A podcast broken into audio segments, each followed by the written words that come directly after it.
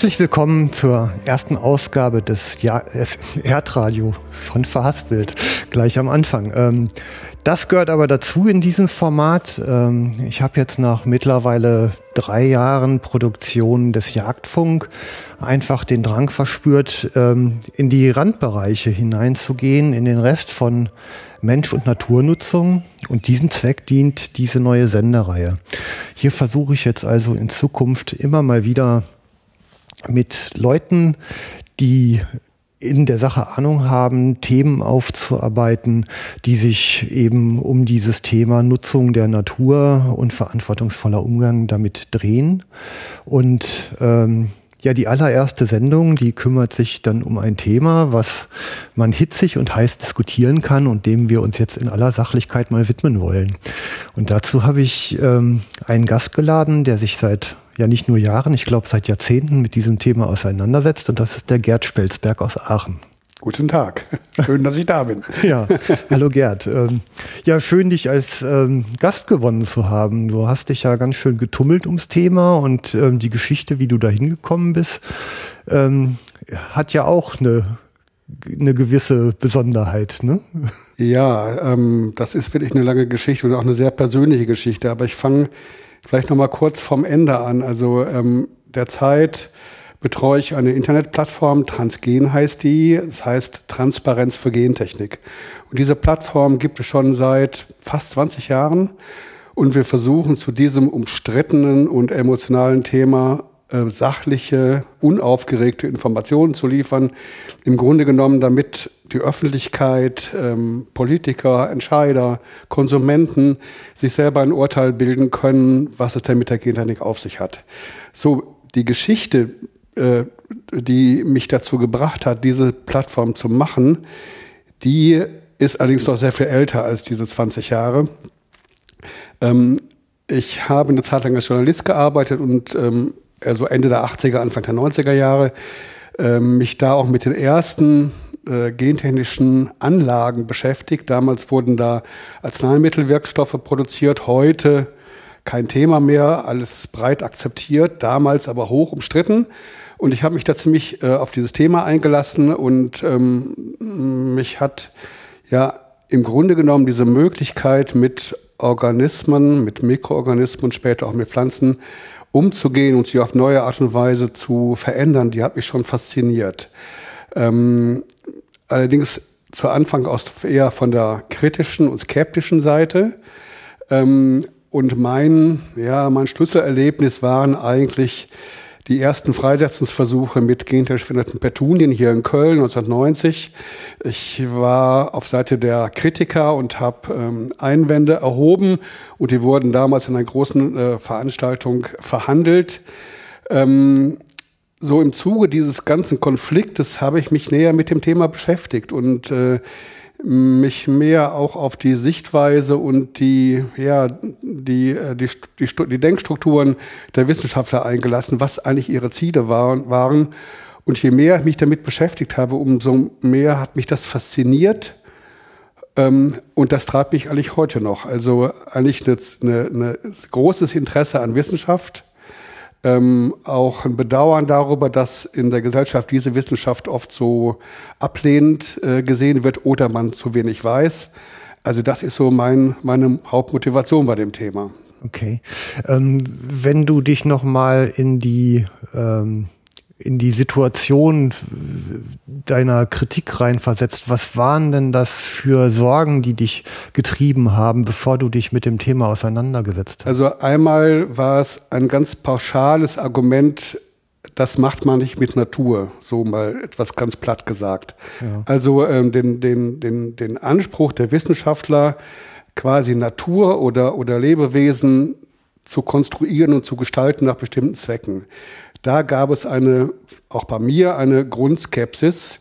Und es waren auch verschiedene Argumente, die sich auf Risiken bezogen. Also dass, wenn man solche Mikroorganismen damals, wenn die aus der Anlage entweichen ins Gewässer zum Beispiel, dass es da ähm, unkalkulierbare Prozesse geben kann, dass also die Gene von den Mikroorganismen, die Gene verändert waren, auf andere übertragen werden und damit eine Kette in Gang kommt, die man nicht kontrollieren kann. Also im Grunde genommen waren das auch von mir damals die Motive, die auch heute noch eine Rolle spielen heute vor allen Dingen bezogen auf die, auf die grüne Gentechnik, das heißt auf, äh, auf Landwirtschaft und äh, Lebensmittel. Okay. Ähm, du bist von Hause aus aber ja kein Journalist. Ne? Nein, nein, ich bin eigentlich Ingenieur und ähm, ähm, habe das aber, ich bin auch ausgebildet bis zum Schluss, Diplom-Ingenieur. Ich habe das allerdings nie praktiziert und ähm, in den 70er Jahren ähm, haben wir in, in Aachen damals mit Gleichgesinnten eine Druckerei gegründet und wir wollten im Grunde genommen ähm, zum einen die, die Produktionsmittel, die Druckmaschinen kontrollieren und äh, ähm, mit den Druckmaschinen ähm, ja unsere eigenen Medien produziert. Also wir haben Zeitungen rausgegeben, Bücher, auch einen Verlag gemacht und aus der Linie heraus ähm, ja als selbstbestimmter Journalist arbeiten zu können, der auch die Produktionsmittel ähm, kontrolliert. Aus der Linie heraus ähm, habe ich mich dann auch der, dem Thema Gentechnik genähert. Das kommt mir irgendwie bekannt vor. Ich betreibe ja auch meinen eigenen Piratensender. Ja. nee, das ist schon gut. Ähm, jetzt ist aber also du sagtest ja schon aus der kritischen Seite dieses ähm, Natur zum eigenen Nutzen gestalten, ähm, was so eine ja recht pauschale Kritik an die Wissenschaft ist, gehört doch aber eigentlich ja zu den Dingen, die dem Menschen ureigen sind. Also seine Umwelt gestalten, um sie sich zunutze zu machen, ist ja etwas, was ja nicht nur Menschen eigentlich tun, tut ja jedes Lebewesen in der eigenen ein oder anderen Form. Ähm, der Mensch hat es sicherlich zur, zur Spitze getrieben. Das ist sicher richtig. Ne? Ja, ähm, das ist ja auch ein Grundproblem, was du ansprichst, was heute noch ähm, in der Debatte um Gentechnik eine Rolle spielt. Sag mal, der, der normale Konsument oder der, der Person, der, die Person, die in der Öffentlichkeit ähm, agiert, die, die weiß eigentlich sehr wenig ähm, über Landwirtschaft und über Züchtung. Also man denkt immer, die Pflanzen, die auf den Äckern stehen, die seien so von Natur aus. Ne? Dass aber die, die Sorten, die auf den, auf den Feldern stehen, auch die Tiere zum Beispiel, ja eine lange Geschichte der Züchtung haben und dass ähm, ähm, aus über Tausende von Jahren äh, die Menschen ähm, Pflanzen und auch Tiere zu, nach ihren Zwecken geformt haben, mit ganz anderen Methoden. Aber das Grundmotiv, ähm, Landwirtschaft zu betreiben, die Pflanzen anzupassen an die Zwecke der Landwirtschaft. Das Grundmotiv ist eigentlich dasselbe, ganz gleich, ob man klassische Züchtung betreibt äh, oder Gentechnik. Mhm. Also die Idee, ich sag mal, ein Korn in die Erde zu stecken und dafür ähm, die vorhandene, in Anführungszeichen, Wildnis zur Seite zu schieben, die ist ja so irgendwas um die grob 10.000 Jahre alt. Also ist ja eigentlich vergleichsweise junge Technologie. Ne? Ja, richtig. Aber ähm, das ist schon eine Zäsur in der Kulturgeschichte, glaube ich. Das also, sicher, ja. Ja, also dass die Menschen begannen, Landwirtschaft zu betreiben. Also nicht nur das aufsammelten, was die Natur ihnen gab, also die Beeren und die Früchte, die, die sie im Wald fanden oder auch die Tiere, die sie erjagten, dass sie also gezielt äh, Pflanzen ausgewählt haben, ähm, die kultiviert haben, das ist eine, eine, eine Zäsur in der Geschichte und auch die Grundlage dafür, dass sich überhaupt Städte gebildet haben, dass überhaupt Überschüsse äh, produziert waren. Das äh, war nur möglich, weil die Menschen in fruchtbaren Regionen, also im heutigen Syrien, in der Türkei, erstmals begonnen haben, Landwirtschaft zu betreiben. Und das ist, ähm, ja, wenn man sich das vor Augen führt, wirklich eine Zäsur.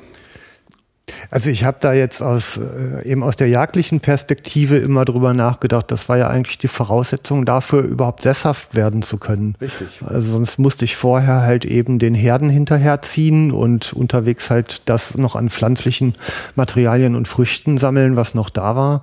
Und die Möglichkeit halt eben ähm, ja gezielt einen Anbau zu betreiben und darüber ja im Grunde auch meine Ernährung planbar zu machen, ähm, ist ja macht sesshaft werden möglich und ist im Grunde ja auch der, der Beginn der Arbeitsteilung. Also ab da konnte ich jetzt ähm, auch sagen, ich kümmere mich jetzt nur noch um eine Aufgabe, also zum Beispiel den Anbau und dafür macht jemand anders, der malt das Korn zum Mehl zum Beispiel. Richtig. Ja, und der dritte backt es dann Richtig. aus oder so. Und ähm, es wurden auch oder es konnten auch unter günstigen klimatischen Bedingungen Überschüsse erzeugt werden. Das heißt, Landwirte konnten mehr produzieren, als sie selber verbrauchten.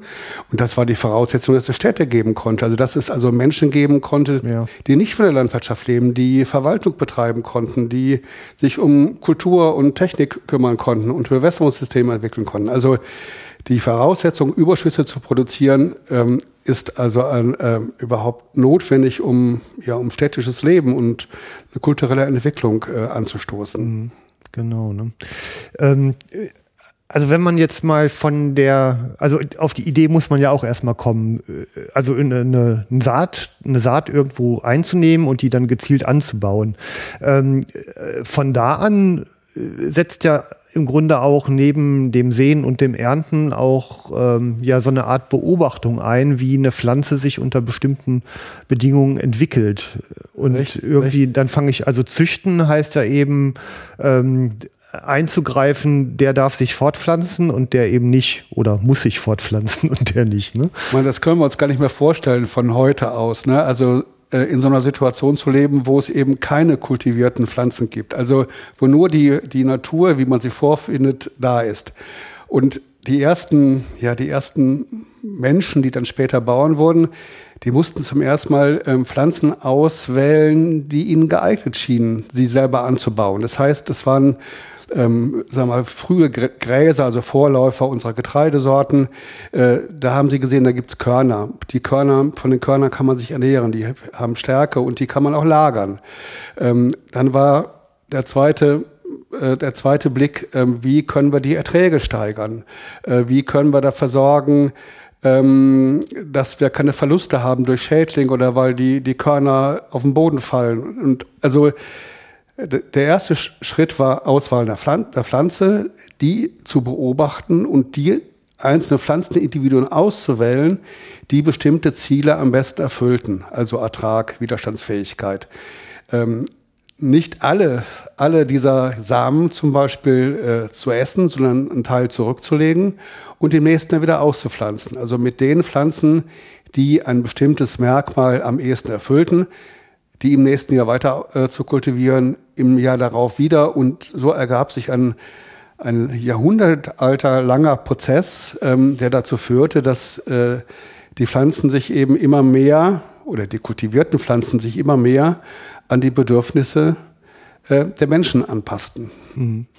Ist ja letztlich ähm, eigentlich schon ein Eingriff in die Evolution, ne? Also indem ich halt quasi Leitplanken aufstelle, innerhalb derer diese bestimmte Pflanzensorte ihre Evolution betreiben darf. Ja, richtig. Das, ähm, man könnte es aber auch so sehen, dass der Mensch eben dann die Umwelt ersetzt. Also in der, in der äh, Evolution normalerweise ja. selektiert die Natur, Veränderungen der Natur, äh, Lebensbedingungen äh, danach, welche Individuen diese Bedingungen am besten erfüllen. Und äh, in der, in der äh, Züchtung äh, übernimmt der Mensch im Grunde genommen äh, diese Aufgabe und legt fest, die und die Pflanzenindividuen erfüllen meine Ziele am besten, mit denen arbeite ich weiter. Die dürfen, wenn man so sagen will, überleben. Ähm, und ähm, ja, das war die Aufgabe der Menschen. Das meinte ich mit Leitplanke, ne? Ja. Ja, ja, das ist einfach so ein, also ich versuche natürlich, also kann ich mir vorstellen, wilde Einkreuzungen irgendwie auch zu vermeiden. Also mein, ja, mein es, haben, es haben sich natürlich dann auch solche, solche zufälligen Einkreuzungen ergeben, die auch dann ähm, ungeplant ähm, bestimmte ja, Veränderungen an den Pflanzen hervorriefen. Also der Weizen zum Beispiel sind sind zufällige Kreuzungen von verschiedenen Wildgräsern. Und solche zufälligen äh, äh, Kreuzungen brachten dann äh, Pflanzen hervor, ähm, die noch mehr Ertrag hatten, wo die, wo die Körner besser schmeckten, wo ähm, der Stärke halt größer war.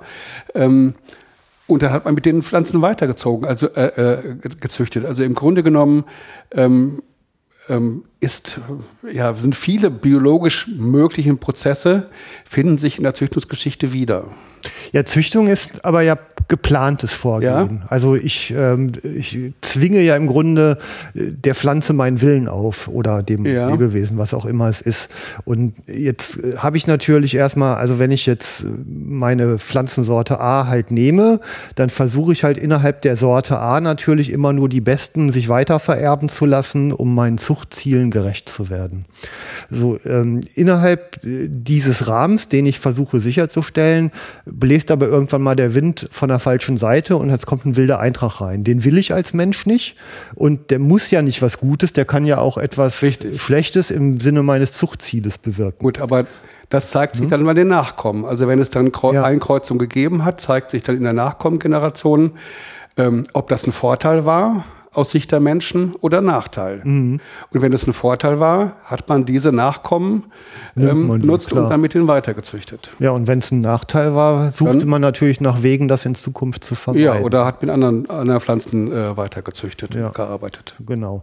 Also immer nur so, also dieser Soll-Ist-Vergleich, der ja. ist mir halt wichtig, ne? das Gestalterische. Richtig. Was ich und also halt von daher kann man auch sagen, dass die ähm, die Kulturarten, die wir heute haben, im Grunde genommen eine Kulturgeschichte repräsentieren. Also ähm, die Bedürfnisse der Menschen ähm, in Bezug auf Nahrung, ähm, auf Erträge und Ertragssicherheit, äh, auch auf Lagerfähigkeit von, von Lebensmitteln zum Beispiel, diese Bedürfnisse der Menschen, wie sie sich im Laufe der Geschichte sagen entwickelt haben oder manifestiert haben, die zeigt sich eben auch in der, in der, in der Züchtungsgeschichte, in den Sorten, wie wir sie haben. Mhm ähm, dieses Verpaaren von Pflanzen, ähm, also wie kann ich einer Pflanze oder zwei Pflanzen denn überhaupt ansehen, ob ich sie miteinander kreuzen kann oder nicht? Also was sind denn das für, gibt es da Regelwerke? Ähm, natürlich. Ähm, ähm, aber der, äh, der, der ursprüngliche Züchter, der noch keine Ahnung hat von, von den Gesetzen, die wir heute kennen. Ich versuche mich gerade ne? aufzustellen. Ne? Ja, genau. So, ja. Der, der wusste natürlich aus Erfahrung, was er kreuzen konnte. Mhm. Ähm, und das ist auch mehr oder weniger unsystematisch passiert. Also es war dann möglich, zum Beispiel bei den zwischen verschiedenen Gräserarten äh, Kreuzungen durchzuführen. Man kann da aber nicht ähm, ähm, mal Raps mit, ähm, mit Getreide kreuzen. Mhm. Ne? Also da gab es auch ein Erfahrungswissen. Und ähm, im, im Grunde genommen in der, in der Züchtung die große, die zweite große ähm, ja, Scheidelinie waren eigentlich die sogenannten Mendelschen Erbgesetze. Also der, dieser Mönch Gregor Mendel hat dann im 19. Jahrhundert systematische Kreuzungsversuche mit Erbsen durchgeführt und hat dann diese Erbgesetze, die berühmten Mendelschen Regeln aufgestellt und ähm, damit wurde es für die Züchter zum ersten Mal möglich, systematisch vorzugehen. Also nicht nur zufällig zu kreuzen oder nach Augenschein, sondern gezielt bestimmte Eltern, also Vater- und Mutterlinien auszuwählen, um äh, aus den Nachkommen ähm, ja bessere äh, oder Pflanzen mit besseren Eigenschaften äh, zu finden. Diese Mendelssohnschen Gesetze, die hatten, die sind doch gerade erst mal 150 Jahre alt, glaube ich, ne? Ja, ja, ja, ja. Ich glaube, in diesen ja, Tagen ja, Ist, äh, äh, ist ein Jubiläum. Ja, die, vor 150 Jahren wurden sie ähm, sagen, publiziert und wahrgenommen und ja, dann lass man ihn vielleicht noch mal zehn Jahre Forschung vorausgehen. Ja, ja. Das, das ist auch lange Zeit, der, der hat die schon viel früher äh, entdeckt, aber das ist lange Zeit in der damaligen Gesellschaft, auch in der Wissenschaft gar nicht wahrgenommen worden. Also ähm, mhm. ähm, das hat einige Zeit gebraucht, bis ähm, das überhaupt deutlich wurde, was das für eine Revolution in der Züchtung bedeutete. Wie so oft, ne? Mit Innovation. Ja. Dass Hat der Erfinder selber die Umsetzung noch erlebt, ja. ist ja auch nicht die Regel. Ne, muss man sich auch klar machen. Ähm, Wollte nur mal gerade sagen, also dann, also dann ist ja wirklich quasi über irgendwas von 10.000 Jahren halt wirklich eigentlich nur dieses Selektionsverfahren im Sinne von, ach, das wächst gut, das darf weiter. Ne?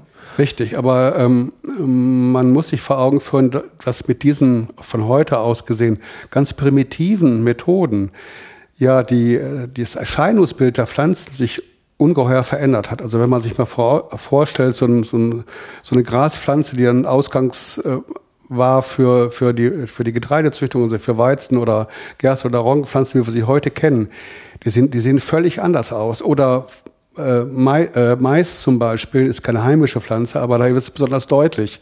Ähm, die, die, die Ursprungspflanze ist ein, ein mickriges Pflänzchen mit ein paar Körnern und mit dieser alten Züchtung ist es den, äh, den Völkern, also vor allen Dingen in Mittel- und äh, Mittelamerika, gelungen, diese Kolben zu entwickeln, wie wir sie heute kennen. Also diese riesige Größe von Kolben, das ist keine Erfindung, also nicht alleine Erfindung der neuen Züchtung, sondern das ist wirklich äh, gefunden worden in dieser alten Züchtung, als man die Gesetze noch gar nicht kannte. Und ähm, mhm.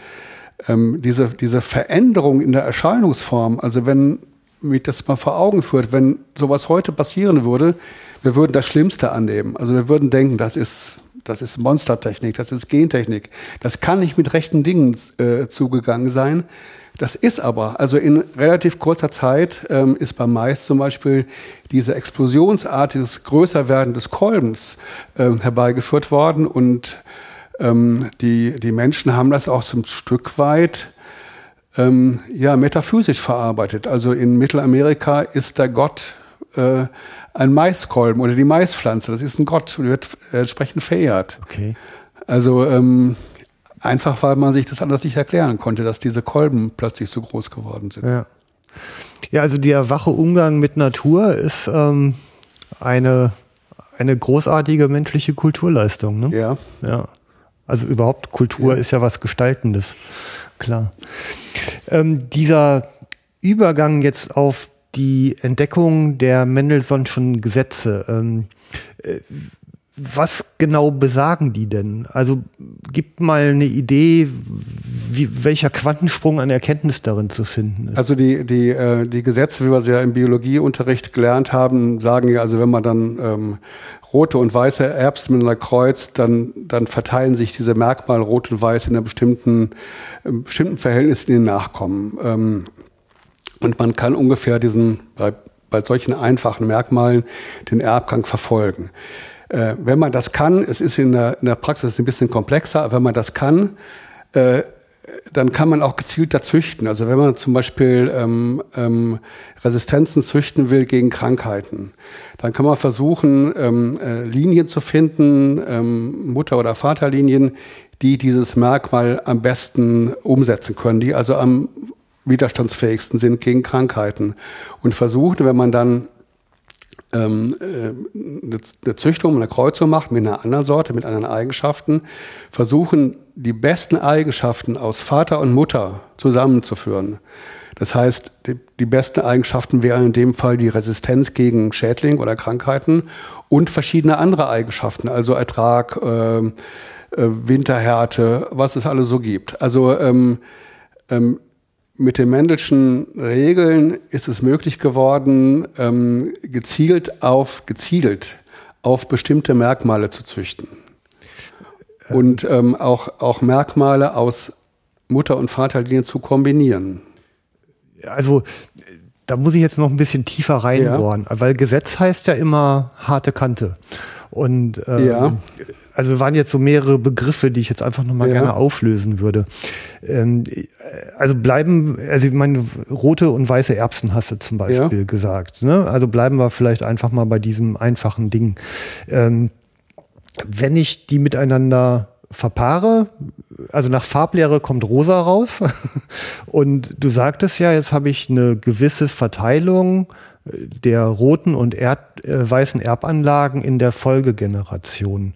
50-50, ähm, also kann ich jetzt sagen, irgendwie 50 Prozent äh, äh, pflanzen sich rot fort, 30 weiß, 20 gemischt oder also es gibt verschiedene Erbgänge. Es gibt auch einen Erbgang, wo sich diese Farben vermischen. Aber in unserem Beispiel, bei dem Erbsenbeispiel, ist das nicht der Fall. Ein Merkmal, ne, vielleicht kennt man das doch aus dem Biologieunterricht, ist dominant. Ein anderes Merkmal rezessiv. Ja, lass uns und, genau und die, das mal wiederholen, und, weil ne, da habe ich mich nämlich mehr um kleine Mädchen gekümmert als um die ja. Gesetze damals. Ja.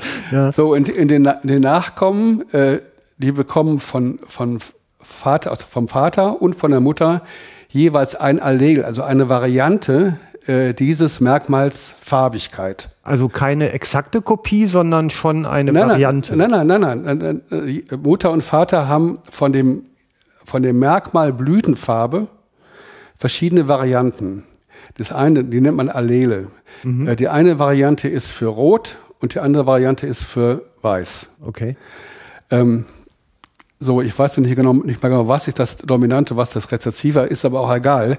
Ähm, in den Nachkommen, die haben, sagen, für das Merkmal Blütenfarbe jeweils ein Gen, eine Genvariante, ein Allel von der Mutter, ein von der Vater. Mhm. Und die Frage ist jetzt, äh, wie formt sich das phänotypische Merkmal Blütenfarbe in den Nachkommen aus? Ähm, die Nachkommen, die zwei rote Allele haben, sind rot. Ähm, die Nachkommen, die ein rotes und ein weißes Allel haben, sind auch rot, wenn das Rot dominant ist. Mhm. Die Nachkommen, die zwei weiße haben, sind weiß. Mhm. So, und von daher ergibt sich die Verteilung bei einem solchen Erbgang in den Nachkommen. Ähm, drei Nachkommen sind rot und eines ist weiß. Okay. Das ist ein Mendels, äh, der Mendelschen Gesetze. Ähm, es gibt noch andere, aber es würde, glaube ich, jetzt äh, zu weit ja. führen. Ähm, ähm, es ist auch ganz selten so in der Züchtung, dass das so einfach und klar ist wie bei den äh, Blütenfarben der Erbse. Okay. Ähm, ähm, viele, viele Merkmale, die, auf die es in der Züchtung ankommt, da spielen mehrere Gene eine Rolle und äh, das Zusammenspiel der Gene ist wichtig und ähm, auf solche komplexen Merkmale hinzuzüchten, ist sehr viel aufwendiger und schwieriger ähm, als jetzt zum Beispiel mit der Erbse. Aber unterm Strich kann man sagen, mit den männlichen äh, Gesetzen war es möglich, eben Vater und Mutter gezielt auszuwählen und die Kombination dieser Merkmale ähm, ja zu optimieren. Mhm. Dass nichts, nichts von dem verloren ging, an Merkmalen verloren ging, das für die Züchter wichtig war. Okay. Und also damit kann ich, ich sage mal im Grunde, das Vorkommen eines Merkmals stabilisieren in der Population. Ähm, nicht unbedingt, sondern ich kann, ähm, ich kann gezielter ähm, Mutter- und Vaterlinie aussuchen ähm, und ähm, ja auf bestimmte Merkmalskombinationen. Und ähm, man kann stärker oder klarer voraussehen und darauf planen, dass diese Merkmalskombinationen aus Vater und Mutter in den Nachkommen vorhanden sind. Mhm.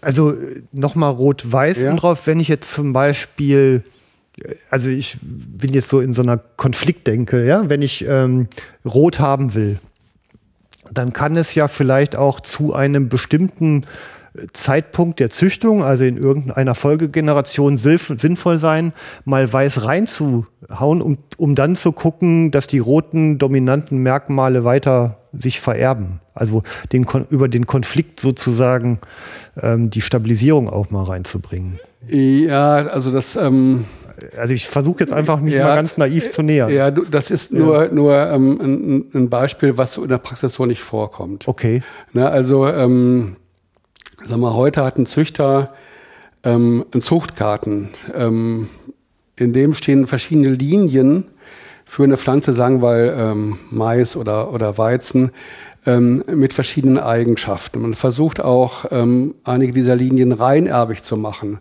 Das heißt, dass für ein Merkmal ähm, sagen nur ein Allel vorhanden ist mhm. äh, ähm, und keine Unterschiede da sind. Also mit dieser Zuchtgarten ist für den Züchter sozusagen das Kapital. Das stellt seine genetische Diversität dar, seine Ressourcen, mit denen er arbeitet. Ähm, und er kann ähm, dieses Material in, sag mal, gezielt kombinieren um bestimmte, äh, bestimmte Sorten zu erzeugen mit definierten Eigenschaften. Also es gibt dann Sorten, die sind frühblühend oder spätblühend oder Kartoffeln, die, die frühreif werden oder spätreif werden, die an bestimmte Bodentypen angepasst sind. Also es ist äh, eine Fülle von Merkmalen, auf die es in der Züchtung ankommt, heutzutage und auch schon ja, vor 100 Jahren. Und ähm, das jeweils sagen wir, optimal zu erreichen, also eine, eine Kultursorte an Bodenverhältnisse anzupassen, das ist schon sehr aufwendig und der Züchter muss ja auch ähm, dafür sorgen, dass dieses Merkmal stabil bleibt. Das heißt, dass in der darauffolgenden Generation das nicht wieder verschwindet. Mhm. Ähm, das heißt ja aber praktisch ja auch, dass ich bestimmte Eigenschaften meines Zuchtziels nur über viele Generationen erreiche, möglicherweise, ähm, oder? Ja, also ähm, man muss sich auch vorstellen, wenn man nochmal von, von seiner Kreuzung ausgeht. Man kreuzt zwei Linien mit bestimmten Eigenschaften. Ähm, beide Linien, Vater und Mutter, haben einige Eigenschaften, die wichtig sind, die man behalten will bei den Nachkommen mhm. und andere nicht. Diese Eigenschaften vermischen sich aber zufällig von Mutter und Vater. Und äh, das Ziel äh, des Züchters ist jetzt, äh, solche Nachkommen zu finden, die möglichst viele der erwünschten Merkmale haben und wenig unerwünschte. Mhm. Ähm, und oft ist es dann so, wenn es dann ähm, aus Vater-Mutter-Linien äh, Nachkommen gibt, mit dieser zufälligen Mischung von Eigenschaften, dann muss man verschiedene Rückkreuzungen, nennt man das, durchführen, um die unerwünschten Eigenschaften wieder herauszuzüchten und erwünschte Eigenschaften hereinzuzüchten. Das äh, unterm Strich heißt, dass das, ähm, ähm, bis es mal zu einer, zu einer Sorte kommt, ähm, ist ziemlicher Aufwand erforderlich. Das heißt, nicht nur die Kreuzung, nicht nur den Zuchtkarten, äh, den man braucht, sondern auch verschiedene äh, Wachstums- und Vegetationsperioden, die notwendig sind für die Rückkreu Rückkreuzung, bis man zu einer Sorte kommt. Je nachdem, was es für eine Kulturart ist und was die Biologie ist, die dabei eine Rolle spielt, kann das 10 oder 30 Jahre dauern, bis man zu einer neuen Sorte kommt. Also Zufall planbar machen, kann man das sagen? Ähm, ja, ähm, in gewisser Weise ja. Also wobei ähm, in der klassischen Züchtung diese Zufälligkeit sagen, immer dabei ist. Die ist, die kann man nicht umgehen. Man mhm. kann sie minimieren. Äh, man kann ähm, die Nachteile dieser Zufälligkeit auch wieder äh, beheben, ein Stück weit. So die, die, die, die neueren Züchtungsverfahren, ähm, nicht nur die Gentechnik, sondern verschiedene andere, die sich entwickelt haben, ähm, zielen eigentlich darauf ab, diese Zufälligkeit äh, zu minimieren. Also im Grunde genommen ähm, durch verschiedene Technologien äh, den Zufall, den Zufallsfaktor zurückzudrängen und klein zu halten und möglichst gezielt ähm, einzelne Merkmale zu bearbeiten oder zu verändern oder auch neu einzuführen. Mhm. Ja, also gut, neue Verfahren, kommen wir noch drauf. Ja. Ähm, also ich versuche nur gerade eben diesen Evolutionsschritt mit Mendelssohn und das ähm, gezielte damit umgehen, also wie sich das so praktisch äh, anfühlt.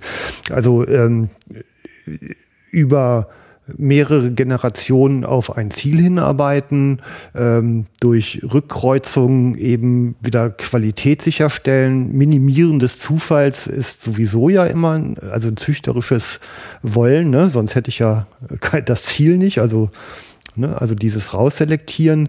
Ähm, Scheitern ist, glaube ich, auch immer ein eine Option, ne? Also die muss man mit einkalkulieren. Ja, natürlich. Also ähm, wenn, wenn ein, ähm, sagen wir, ein Züchter verschiedene Kreuzungen durchführt, um eine Sorte ähm, ähm, zu finden, dann sind da viele, viele, viele Kreuzungen notwendig. Und dann sucht er in der, in der großen Zahl der Nachkommen die Pflanzenindividuen aus, die am besten ähm, den gesteckten Zielen erfüllen. Mhm. Ähm, Zeit ist besonders natürlich bei langsam wachsenden Arten, also ich denke jetzt mal an Baum, ne? ja. muss man ja. ja. von gewaltig viel Zeit haben, oder? Ja, ähm, darum ist auch zum Beispiel die Züchtung von Äpfeln, das ist eine Generationenaufgabe und ähm, ähm, also bis ein Apfelbaum äh, Blüten hat, bis, bis man den wieder äh, vermehren kann, obwohl das da auch biologisch nicht so ganz einfach ist, ähm, dauert das sieben Jahre. Und dann ist dann ähm, da muss man schon einen langen Atem haben. Ja. ähm, die, ich meine, diese Vielfalt an Sorten ist ja etwas, was auch oft diskutiert wird, dass man die erhält. Also es gibt ja jetzt solche Saatgutfestivals ja. an vielen Orten zum Beispiel. Und es gibt ja, glaube ich, auch Projekte, wo Saatgut eingelagert wird. Ja, also ähm, das sind verschiedene Dinge, die man vielleicht auseinanderhalten muss. Also ähm, ähm, sagen wir, in der Vielfalt des genetischen Materials, also alte Sorten, alte Rassen oder sowas bei einer Kulturart, da steckt möglicherweise ein, ein wertvolles Potenzial, also möglicherweise wertvolle Eigenschaften und ähm, Merkmale, die man noch gar nicht kennt, die man sich aber sagen ähm, äh, bewahren will für spätere äh, Züchtungsprojekte zum Beispiel. Und ähm, ähm, eine, ein, eine Strategie, die man seit längerer Zeit verfolgt, ist eigentlich ähm, diese, diese Vielfalt an genetischen Ressourcen ähm, äh, sagen wir, zu bewahren, zu konservieren, indem man Sa äh, Samenbanken oder, oder äh, andere Einrichtungen anlegt. Äh, die hat schon ähm, äh, in Russland gegeben, schon lange Zeit. Und heute gibt es äh, verschiedene Projekte, wo solche, solche Samenbanken ähm, angelegt worden sind, sowohl in Deutschland, da gibt es in, in Gartersleben eine riesen äh, äh, Bank, äh, äh, Samenbank. und es gibt ein großes Projekt in Island, wo man das ähm, unter Permafrostbedingungen einlagert. Ähm, um ja um möglichst lange diese Samen lange nutzen zu können. Mhm. Okay. Also das ist, ähm, ich sag mal, in der, in der Diskussion ja immer diese äh, Hochleistungspflanzen auf äh, möglichst maximaler Fläche ähm, nimmt halt der Vielfalt den Raum. Das ähm, ist ja so ein Standard, äh, also ja, so eine Denke, ne? Ja, die drin ist. Ähm, da muss man auch immer vor sich darauf verständigen, was man unter Vielfalt versteht. Ja. Ähm, es gibt heute eine Vielfalt von Sorten, also die Anzahl von Sorten, wobei Sorten dann auch ein, auch ein rechtlicher Begriff ist, also Sorten, die zugelassen sind. Die Anzahl dieser Sorten ist bei uns viel, viel größer als noch vor 30, 40 Jahren. Ähm, so verschwunden sind das, was viele bedauern, die sogenannten alten Sorten. Ne, also äh, Sorten, die nicht so ähm, ähm, auf Ertrag oder auf Uniformität äh, und die, no die technischen Notwendigkeiten der Landwirtschaft hingezüchtet worden sind, die möglicherweise noch ein paar besondere geschmackliche Eigenschaften haben. Ähm, so nur muss man sich vor Augen führen, dass im Prozess der Züchtung ähm, ja natürlich auch Effektivität eine Rolle spielt. Und ähm, diese alten Sorten ähm, sind oft wenig ertragreich, die sind oft nicht angepasst an, an Krankheiten und äh, viele dieser alten Sorten, wenn es dann, ähm, wenn es dann eine, eine Pilzkrankheit geben sollte oder eine andere Schädlingsepidemie, dann sind die schnell dahingerafft. Also die, die, äh, die Züchtung auf Widerstandsfähigkeit gegen Schädlinge und gegen Krankheiten ist schon ganz wichtig und äh, ist durchaus so, dass im Zuge dieser Züchtung auf diese Merkmale möglicherweise andere Merkmale, die nicht so wichtig waren damals bei der Züchtung, also vielleicht geschmackliche Eigenschaften, ähm, dass diese Merkmale verloren gegangen sind. Mhm.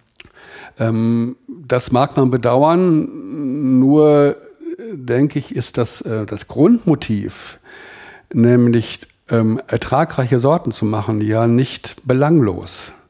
Es war damals nicht belanglos, ähm, und ist es heute erst recht nicht, wenn man sich vor Augen äh, führt, welche, ja, vor welchen Aufgaben die Landwirtschaft weltweit steht.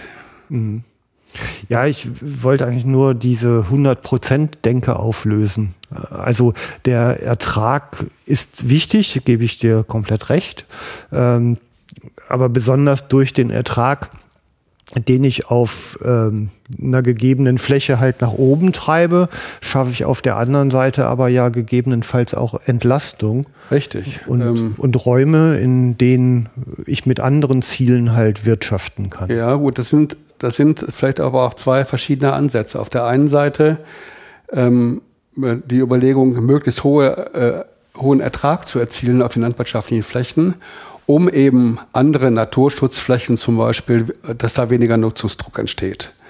Ähm, das andere ist aber, dass man heute auch darauf achtet, auf den Agrarflächen selber ähm, Vielfalt zu haben, also dass man also ähm, nicht jedes Grund, äh, Unkraut sofort beseitigt, dass man Blührandstreifen hat, dass man also eine genetische und biologische Diversität auch auf dem Acker hat, äh, ohne dass es ähm, ähm, ähm Ertragseinbußen zur Folge hat wie nennt man es? Ich glaube, produktionsintegrierter Naturschutz. Ne? Äh, ja, das gibt verschiedene, verschiedene, äh, so, verschiedene Begriffe. So der integrierte Pflanzenschutz, ähm, so besagt das eigentlich auch zum Beispiel. Es gibt dann verschiedene, ähm, verschiedene Maßnahmen und verschiedene Konzepte, mit denen man das umsetzt. Ähm, aber das ähm, da versucht man natürlich diese, diese nachteilige Entwicklung dieser, dieser äh, Hochleistungslandwirtschaft ein bisschen zu kompensieren, indem man ähm, ja, heute kann man das, indem man neue sowohl äh, agronomische Konzept, äh, Konzepte entwickelt, aber auch die entsprechenden Pflanzen hat, um so eine Vielfalt auf dem Acker ähm, äh, zu erzeugen. Ja, wobei, also ich sag mal so, diese also dieses differenzierte Denken. Also ich habe eigentlich bis jetzt immer gemerkt, man muss eigentlich mit sensiblen Fingerspitzen am Lebensraum tätig sein und zu gucken, was will ich. Also der Begriff Vielfalt alleine ist ja nichts, nichts qualitativ definiertes. Also ich sage ja nicht, welche Arten mit welchen Maßnahmen, sondern Vielfalt ist unspezifisch. Richtig. Ne? Und ich kann, was für die eine Art gut ist, ist für die andere halt eben schlecht. Und was wir als Menschen eben tun, ist die Lebensbedingungen für die einen Arten optimieren und für die anderen verschlechtern, ohne drüber nachzudenken. Und wenn wir drüber nachdenken, tun wir das aber trotzdem, nur gezielter. ja, und äh, insofern ist immer, naja, es ist ein komplexes Gefüge. Und ich persönlich bin ein Freund dieses Bottom-up-Ansatzes, also mit den Menschen, die draußen wirtschaften und nutzen, von da angefangen mit deren Wissen äh, eine feingranulare äh, Planung zu machen, was man denn wo erreichen will. Ja, ich meine, das, ähm, das tun sicherlich die meisten Landwirte heute auch. Also die, die Landwirte können ähm, nicht mehr so wirtschaften, wie das vielleicht vor 10, 20 Jahren der Fall war. Also ähm, sie versuchen auch, ähm, sagen wir, solche Bedürfnisse, solche kritischen Einwände aus der Gesellschaft aufzunehmen ähm, so, und versucht auch sowohl bei der Tierhaltung als auch recht beim Pflanzenschutz, ähm, ja, das ist natürlich äh, so ein Begriff mehr Vielfalt auf, äh, äh, zu erzeugen und ein bisschen diesem Bild von der, von der, von der leblosen Agrarindustrie entgegenzuarbeiten. Ja, es sind aber Buzzwords, ne? Das sind das ja sind Klischees, die da richtig. gebaut werden. Und die finden sich praktisch ja so selten wieder, finde ich. Ja, aber es sind, ähm, sag mal, Begriffe, die in der Debatte im Augenblick eine große Rolle spielen. Und ähm, für, die, für die Landwirte ist es schon ähm, ja eine Herausforderung, mh, hm, mal, sich so darzustellen, dass sie möglichst nicht in diese, in diese Falle dieser, dieser pauschalen Begriffe äh, hineintappern. Ja, die Fallen werden ja gebaut. Ja, ja. Und ich meine, es ist ja eine, also die Darstellung, ähm, ich meine, man muss ja, wie gesagt, was passiert praktisch, ne?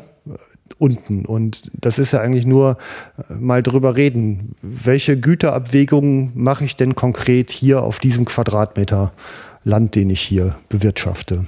Welche Interessen kommen von unterschiedlichen Seiten ja, na klar, rein na klar, und wie entscheide ich es. Ne? Na klar, und hat natürlich der Landwirt, der hat seine Interessen, auch ökonomische Interessen. Da kommen sagen wir, Bedürfnisse und Interessen der Gesellschaft, ähm, was die sagen wir, übergeordneten Naturgüter anbetrifft.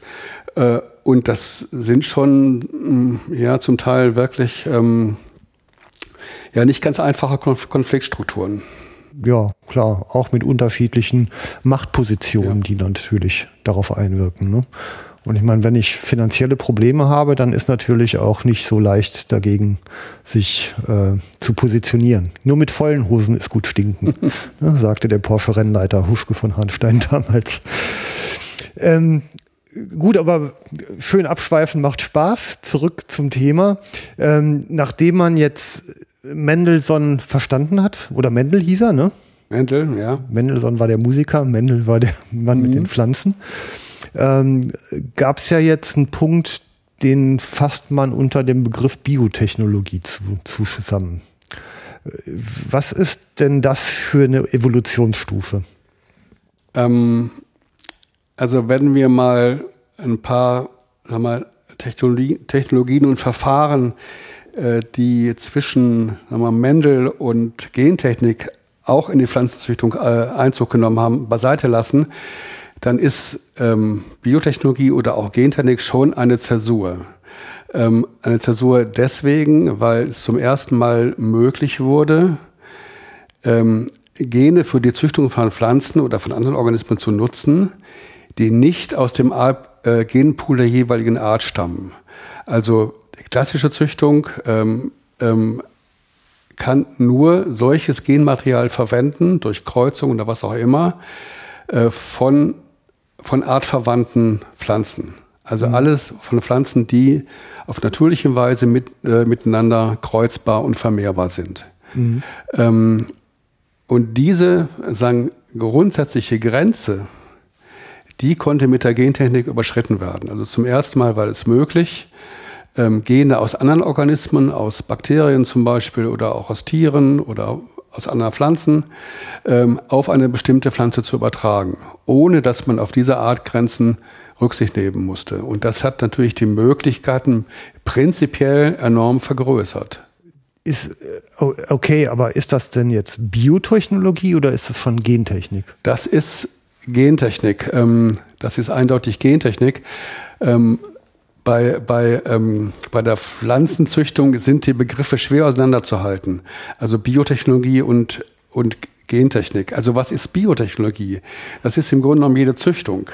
Ne? Und es hat verschiedene ähm, Verfahren gegeben, ähm, ähm, mit denen man ähm, ja auf so auf Zellebene zum Beispiel äh, züchten konnte. Also nicht, dass man nicht mal äh, auf der Ebene von Pflanzenindividuen äh, ausgewählt hat, sondern auf Ebene von Zellen und Zellstrukturen. Das könnte man als Biotechnologie bezeichnen. Äh, ich glaube aber, dass diese, diese Unterscheidung im, im Pflanzenbereich eigentlich ähm, wenig weiterhilft. Es gibt, sagen wir, eine Entwicklung, ähm, ich würde das eher sagen als molekularbiologische Verfahren, ähm, die ist ähm, schon vor, hat schon vorher eingesetzt, als die Gentechnik begann und die geht auch weiter. Ähm, und die Gentechnik ist ein Teil dieser, ähm, dieser molekularbiologischen Verfahren hm. mit bestimmten Vor- und Nachteilen und Möglichkeiten. Ähm, gut, dann ist Biotechnologie, also war immer gut, dass man darüber geredet ja. hat, ist ja dann eigentlich nur ja im Grunde ein Marketingbegriff, ne? Kann man eher sagen. Also der ist ja jetzt eher nicht wissenschaftlich nicht so sehr zu fassen. Ähm, aber es gibt den, äh, den Begriff der Biotechnologie aus der Mikrobiologie, also aus der Nutzung von Mikroorganismen. Ähm, also wenn man Bier braut und Brot backt mit Hefe und so weiter, das mhm. ist eigentlich klassische Biotechnologie. Ähm, die ist auch sagen im Zuge, äh, Zuge der, der, äh, wissenschaftlichen Entwicklung natürlich immer äh, feiner und und äh, auch molekularbiologischer geworden. Aber das ist eigentlich klassische Biotechnologie. Ähm, bei der Pflanze wäre es eigentlich entsprechend, dass man die Züchtung als Biotechnologie bezeichnet, tut aber keiner. Mhm. Äh, und im, im Grunde genommen so ähm, kann man sagen, es gibt ähm, ähm, Züchtungsverfahren, die von der Ebene, die früher auf der Ebene des Phänotyps, also der äußeren Erscheinung einer Pflanze ansetzten und nach und nach immer mehr auf die Molekularbiologie äh, äh, gesetzt haben oder auf der Ebene von Zellen oder von, äh, von Zellkulturen äh, Auswahlentscheidungen getroffen haben, also welche Pflanzen, äh, welchen Pflanzen will ich weiterzüchten. Also das ist eine Entwicklung, die ist schon länger im Gange und die Gentechnik ist ähm, ja eine ganz ähm, markante Entwicklung, ähm, äh, in dieser Verfahrensvielfalt, die mhm. heute in der Züchtung okay. zur Verfügung steht. Ja, ich sag mal, wenn ich über zum Beispiel biologische Lebensmittel nachdenke, dann ist das ja, also es gibt ja eigentlich keine Lebensmittel, die nicht biologisch sind, ja. weil Biologie ist die Lehre vom Leben und Lebensmittel haben per Definition mal gelebt. Ja. Also gibt äh, es keine Nicht-Bio-Lebensmittel. Ja, natürlich, natürlich. Genauso ist der Begriff ökologisch. Also, Richtig. Äh, nur äh, Biotechnologie ist ähm, ja schon ganz anders geprägt. Also ähm, das ist, ähm, sag mal, in, im anderen Zusammenhang wird das normalerweise aufgefasst als biologische Lebensmittel. Biologische Lebensmittel sind solche, die besonders ähm, ähm, ja wenig, wenig Technologie und wenig Wissenschaft. Ähm, ja, so ist der Begriff ja? beladen worden, ja? aber im ursprünglichen natürlich. Sinne ist ja natürlich, natürlich. Also ähm, nicht geeignet. Also von daher kann ja. man auch sagen, Biotechnologie ist jeder äh, jedes ähm, äh, Verfahren, was mit biologischem Material arbeitet. Okay. Ne, dann ist es aber auch, ähm, sagen wir, ähm, ja. Ja, ja, genau. Banal. Ja, also will nur sagen, ne, die Begriffe, die, Attribute, die man manchmal dran klebt, die ja, haben ja. dann eigentlich gar keinen Sinn, so richtig. Ne? okay. Ähm, jetzt kann ich. Ähm, also wir kommen ja eigentlich auf die Gentechnologie, da wollen wir ja drauf hinaus. Jetzt kann ich die ja beobachtend nutzen. Also ich kann mir eine genetische Struktur angucken mit den Merkmalen, die sich in im Gen wiederfinden. Und ich kann später dann auch anfangen, aktiv invasiv damit zu arbeiten. Und ich kann mir vorstellen, dass der beobachtende Teil ja schon sehr sinnvoll ist im Hinblick auf äh, Züchtung. Richtig, das wird ja auch ähm, immer mehr ähm, so gemacht. Nur muss man sich vor Augen führen, das Beobachten auf der Zellebene oder auf der molekularen Ebene setzt natürlich voraus, dass man da auch bestimmte Techniken hat.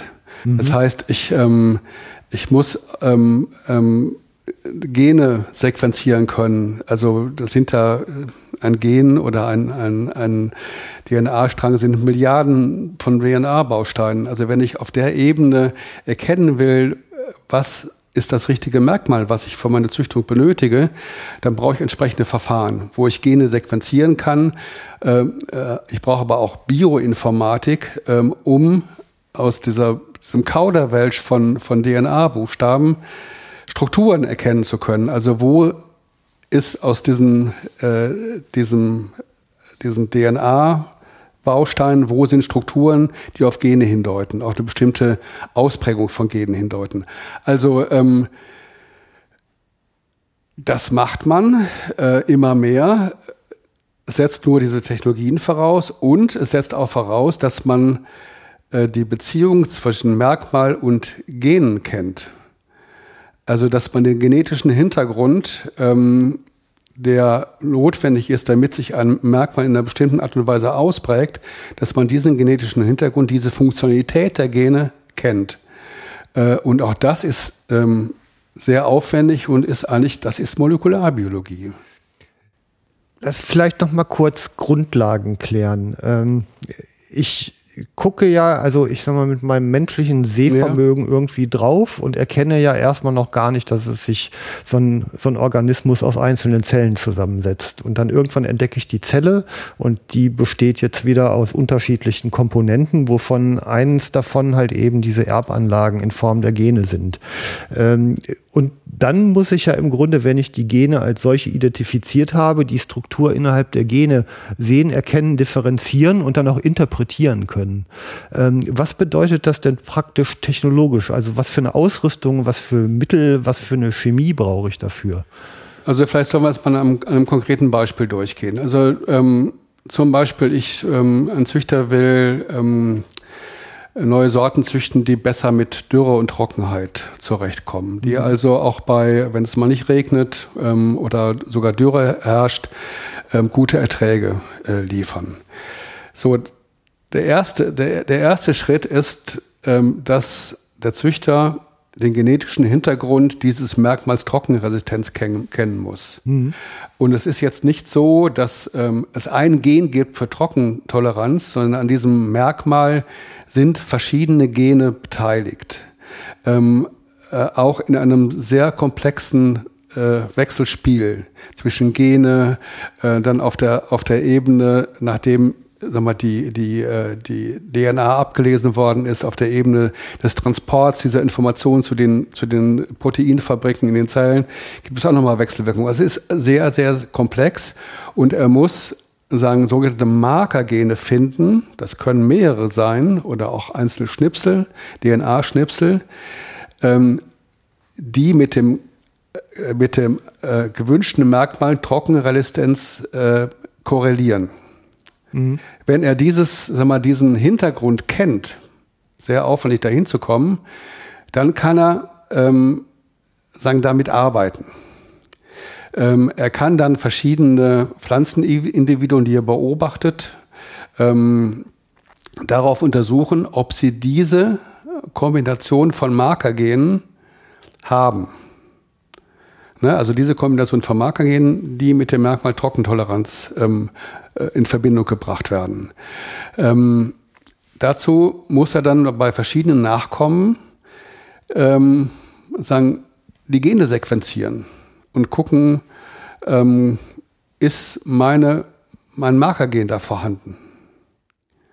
Ähm, also ich wollte es eigentlich methodisch, also ja? ich, so eine Rezept und Werkzeug. Also wenn ich eine Suppe kochen will, brauche ich einen Topf, einen Löffel. Ja, Wasser, so einfach ist das nicht. So einfach ist das nicht.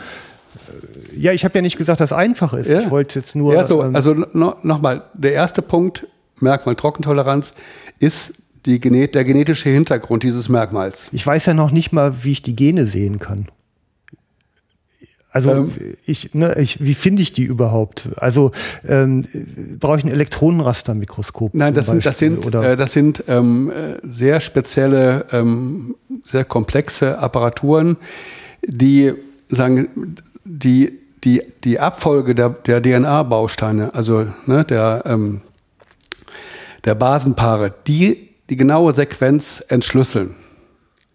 Ne, also diese, diese Sequenzierautomaten, die heute über Hochdurchsatz-Sequenzierautomaten, die es heute überall gibt, äh, bei den Züchtern, aber auch in der Forschung, die sind in der Lage, in kürzester Zeit Millionen von, äh, von, von DNA-Bausteinen, also Basenpaare, zu sequenzieren und genau die, die, die Abfolge der einzelnen Basen ähm, äh, zu erkennen und, und festzuhalten. So wie das grob funktioniert?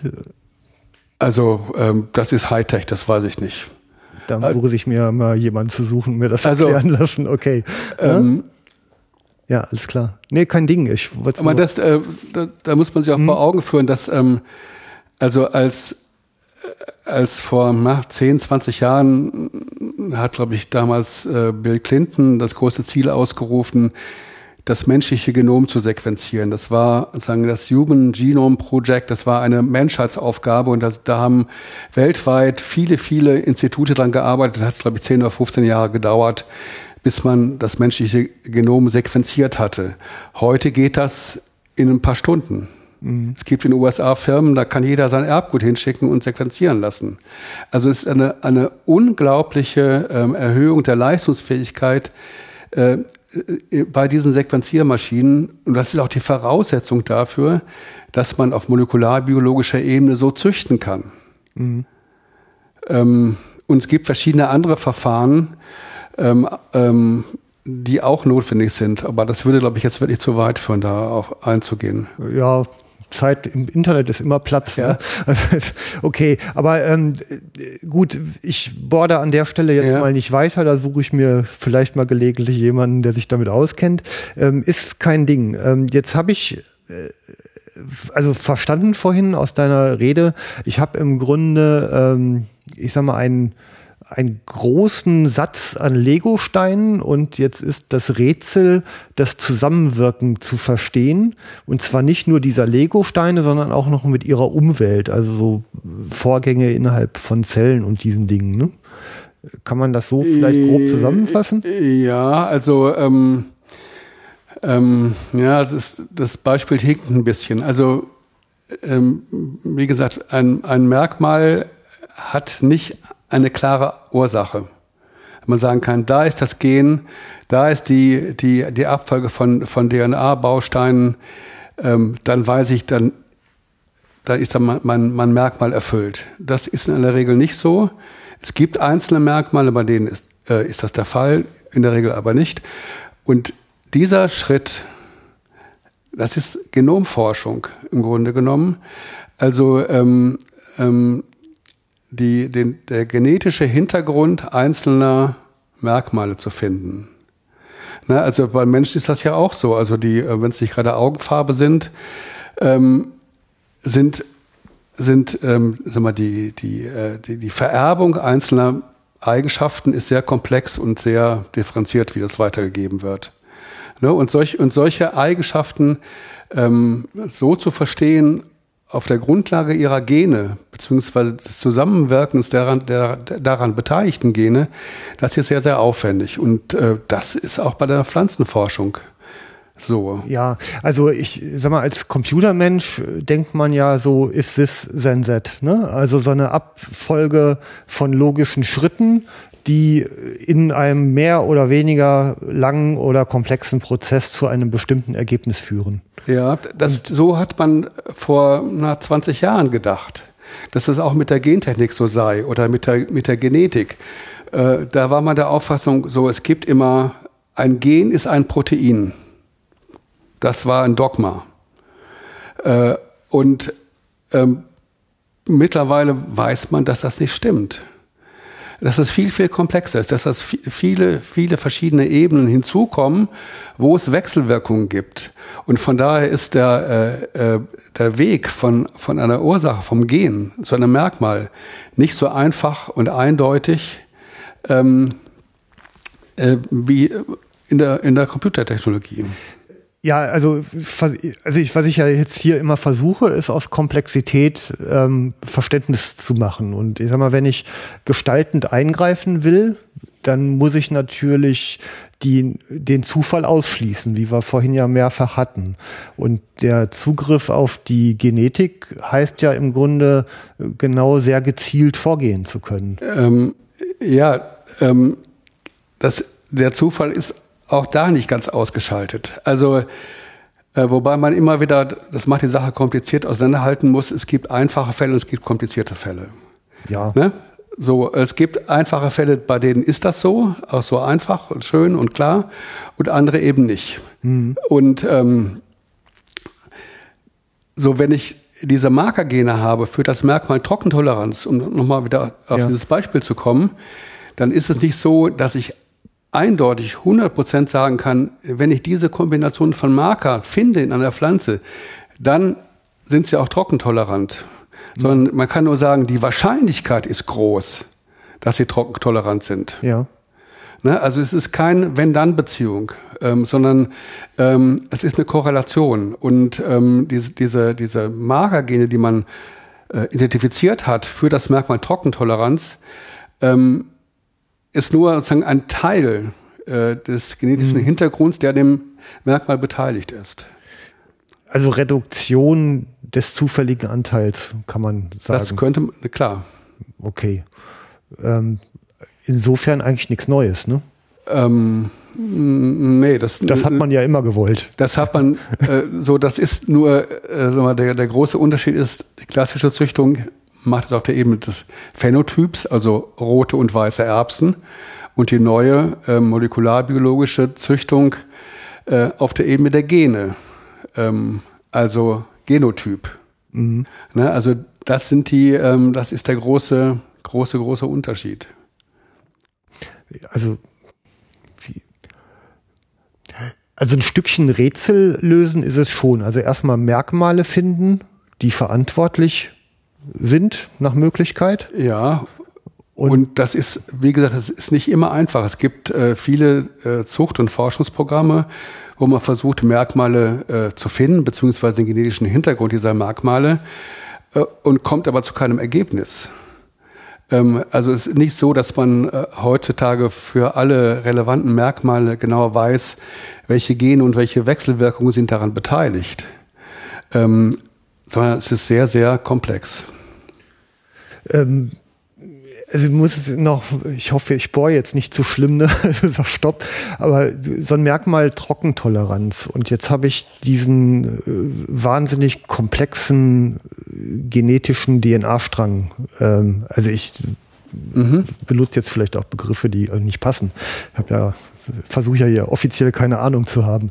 Ähm, wie finde ich, also woran sehe ich denn jetzt genau, welcher Teil Markergen für Trockentoleranz ist? Also probiere ich, wie probiere ich das aus? Wie ist der Test dafür?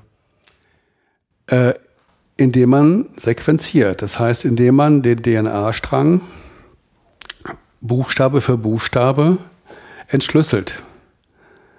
Äh, und ja, dann, dann habe ich ein, also ich sag mal so, dann habe ich alle Buchstaben in der bestimmten Reihenfolge hinter, hintereinander. Genau, genau. und, und ähm, dann kommt die Bioinformatik dazu, äh, die versucht, sagen, ähm, sinnvolle Strukturen in dieser gewaltigen Abfolge von Buchstaben zu finden. Ähm, sinnvolle Struktur mit welchem Mechanismus denn? Ähm, das, man, hat, man hat ja sozusagen das, ähm, äh, das Markergen. Also man hat die, die, Sequenz, die Sequenz für das Merkmal Trockentoleranz, nach der man suchen muss. Äh, woher weiß ich denn, wie die aussieht vorher? Also wie ist mein Suchmuster? Indem ich, also indem ich dieses, diese, diese, dieses Markergen ähm, kenne. Äh, man, man lernt das kennen, indem man zum Beispiel sich ähm, verschiedene Pflanzenindividuen anschaut und sieht, und sieht dann, mh, hm, einzelne Individuen kommen mit Trockenheit besser zurecht als andere. Ne, die werden größer, ja. vitaler. Ähm, so, dann sind diese Pflanzenindividuen haben bestimmte, ja, bestimmte Eigenschaften, bestimmte Merkmale, bestimmte Gene, die sie von anderen Pflanzenindividuen unterscheiden. Und diese muss man finden. Ja, also ich weiß ja, die Pflanze ist dann trockenresistent, gut, aber die hat ja selber wieder eine beliebig, also einen sehr komplexen genetischen Aufbau. Und dann muss ich ja innerhalb dieses Aufbaus auch wieder sagen, und genau die Stelle ist jetzt für die Eigenschaft zuständig. Und wenn ich die denn weiß, kann ich doch erst. Ja, also, suchen, ähm, ne? also wenn man dann die, diese, diese, dieses Pflanzenindividuum gefunden hat mit mit der Trockentoleranz, dann versucht man das sagen, zu erforschen, ja. indem man, man kennt vor ungefähr die Genregion, die davon beteiligt sein könnte, dann versucht man bestimmte Gene auszuschalten. Äh, und guckt, was macht das mit der Pflanze. Ähm, also immer auch, wieder. Das ist Versuch und Irrtum zum Teil, ne? dass man einzelne Gene ausschaltet ja. ähm, und sagt, was macht das mit der Pflanze? Hat das Auswirkungen auf das Merkmal Trockentoleranz oder hat das keine Auswirkungen? Also ich mache mein Suchmuster immer durch Versuch und Irrtum immer kleiner. Zum Beispiel, zum, zum Beispiel. Ähm, ähm, es gibt, ich, das ist wirklich, das ist Molekularbiologie, das ist nicht mein, äh, mein, ja. mein Thema. Also inwieweit, ähm, ähm, also mit welchen Verfahren man von, von dem äußeren Merkmal zu dem, ne, von dem phänotypischen ja. Merkmal zu dem genotypischen äh, Merkmal kommt, ähm, da muss ich auch zum großen Teil passen. Ja, okay. Ne, aber das, äh, ähm, es gibt weltweit ähm, ähm, überall Forschungsprogramme, die genau das zum Ziel haben.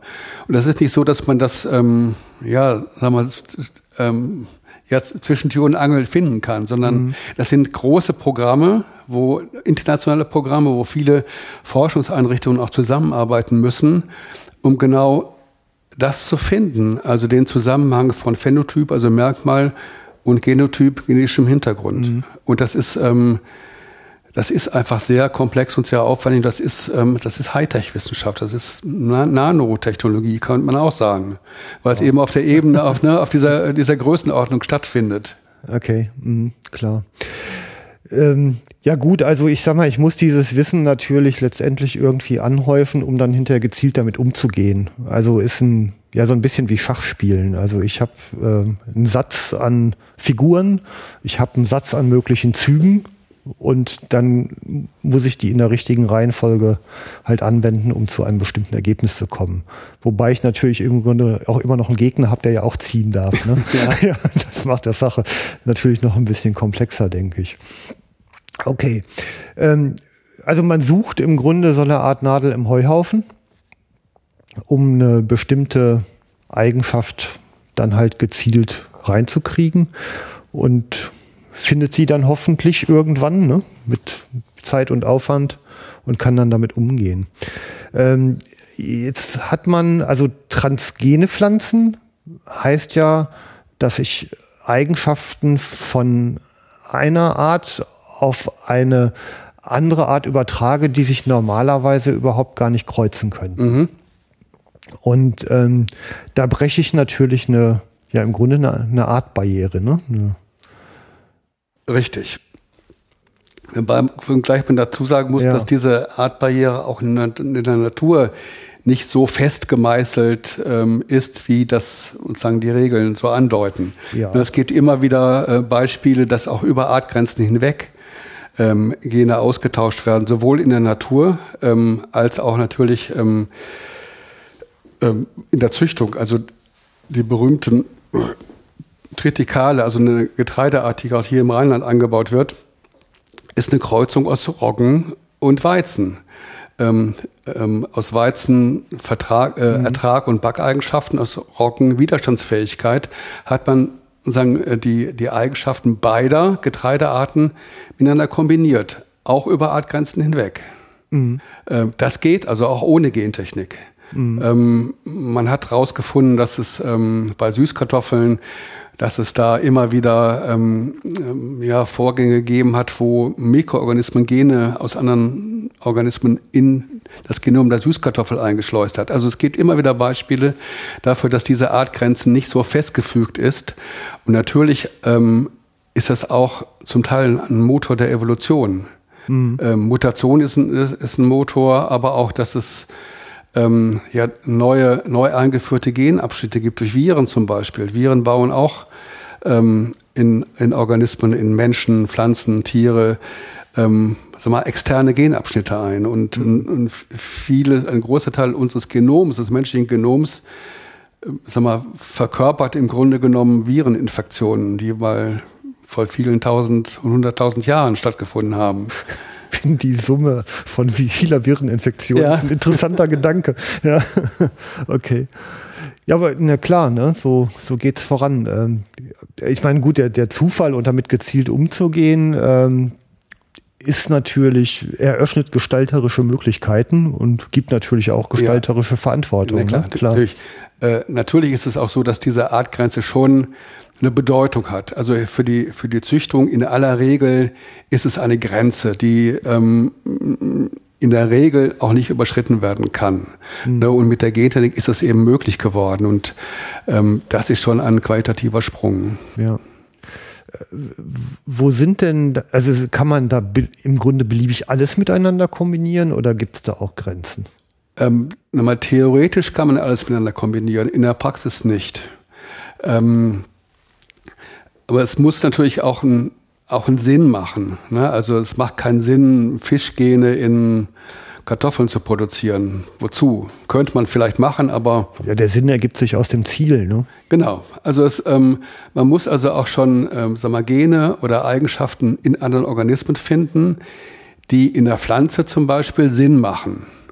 Also ein, äh, ein Beispiel, was ja auch ähm, ja, vielfach praktiziert wurde, ist dieses äh, sogenannte BT-Gen. Also BT steht für Bacillus thuringiensis, das ist ein Bodenorganismus. Äh, der produziert ein bestimmtes Kristall, dieses mhm. BT-Protein, und dieses Kristall ähm, tötet bestimmte Fraßinsekten ab. Das ist sozusagen ein das ist Natur.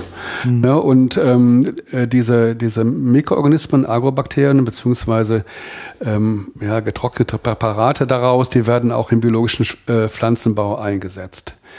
Ähm, so, und jetzt kann die Gentechnik da, äh, äh dazu übergehen und genau dieses Gen für das BT-Protein in diesen Agrobakterien äh, äh, isolieren und das Gen übertragen auf Kulturpflanzen, Mais oder Baumwolle, ähm, verschiedene andere Pflanzen mhm. geht es genauso. Und jetzt produziert, Beispiel Baumwolle, produziert Baumwolle genau dieses BT-Protein und tötet damit ähm, Fraßinsekten ab.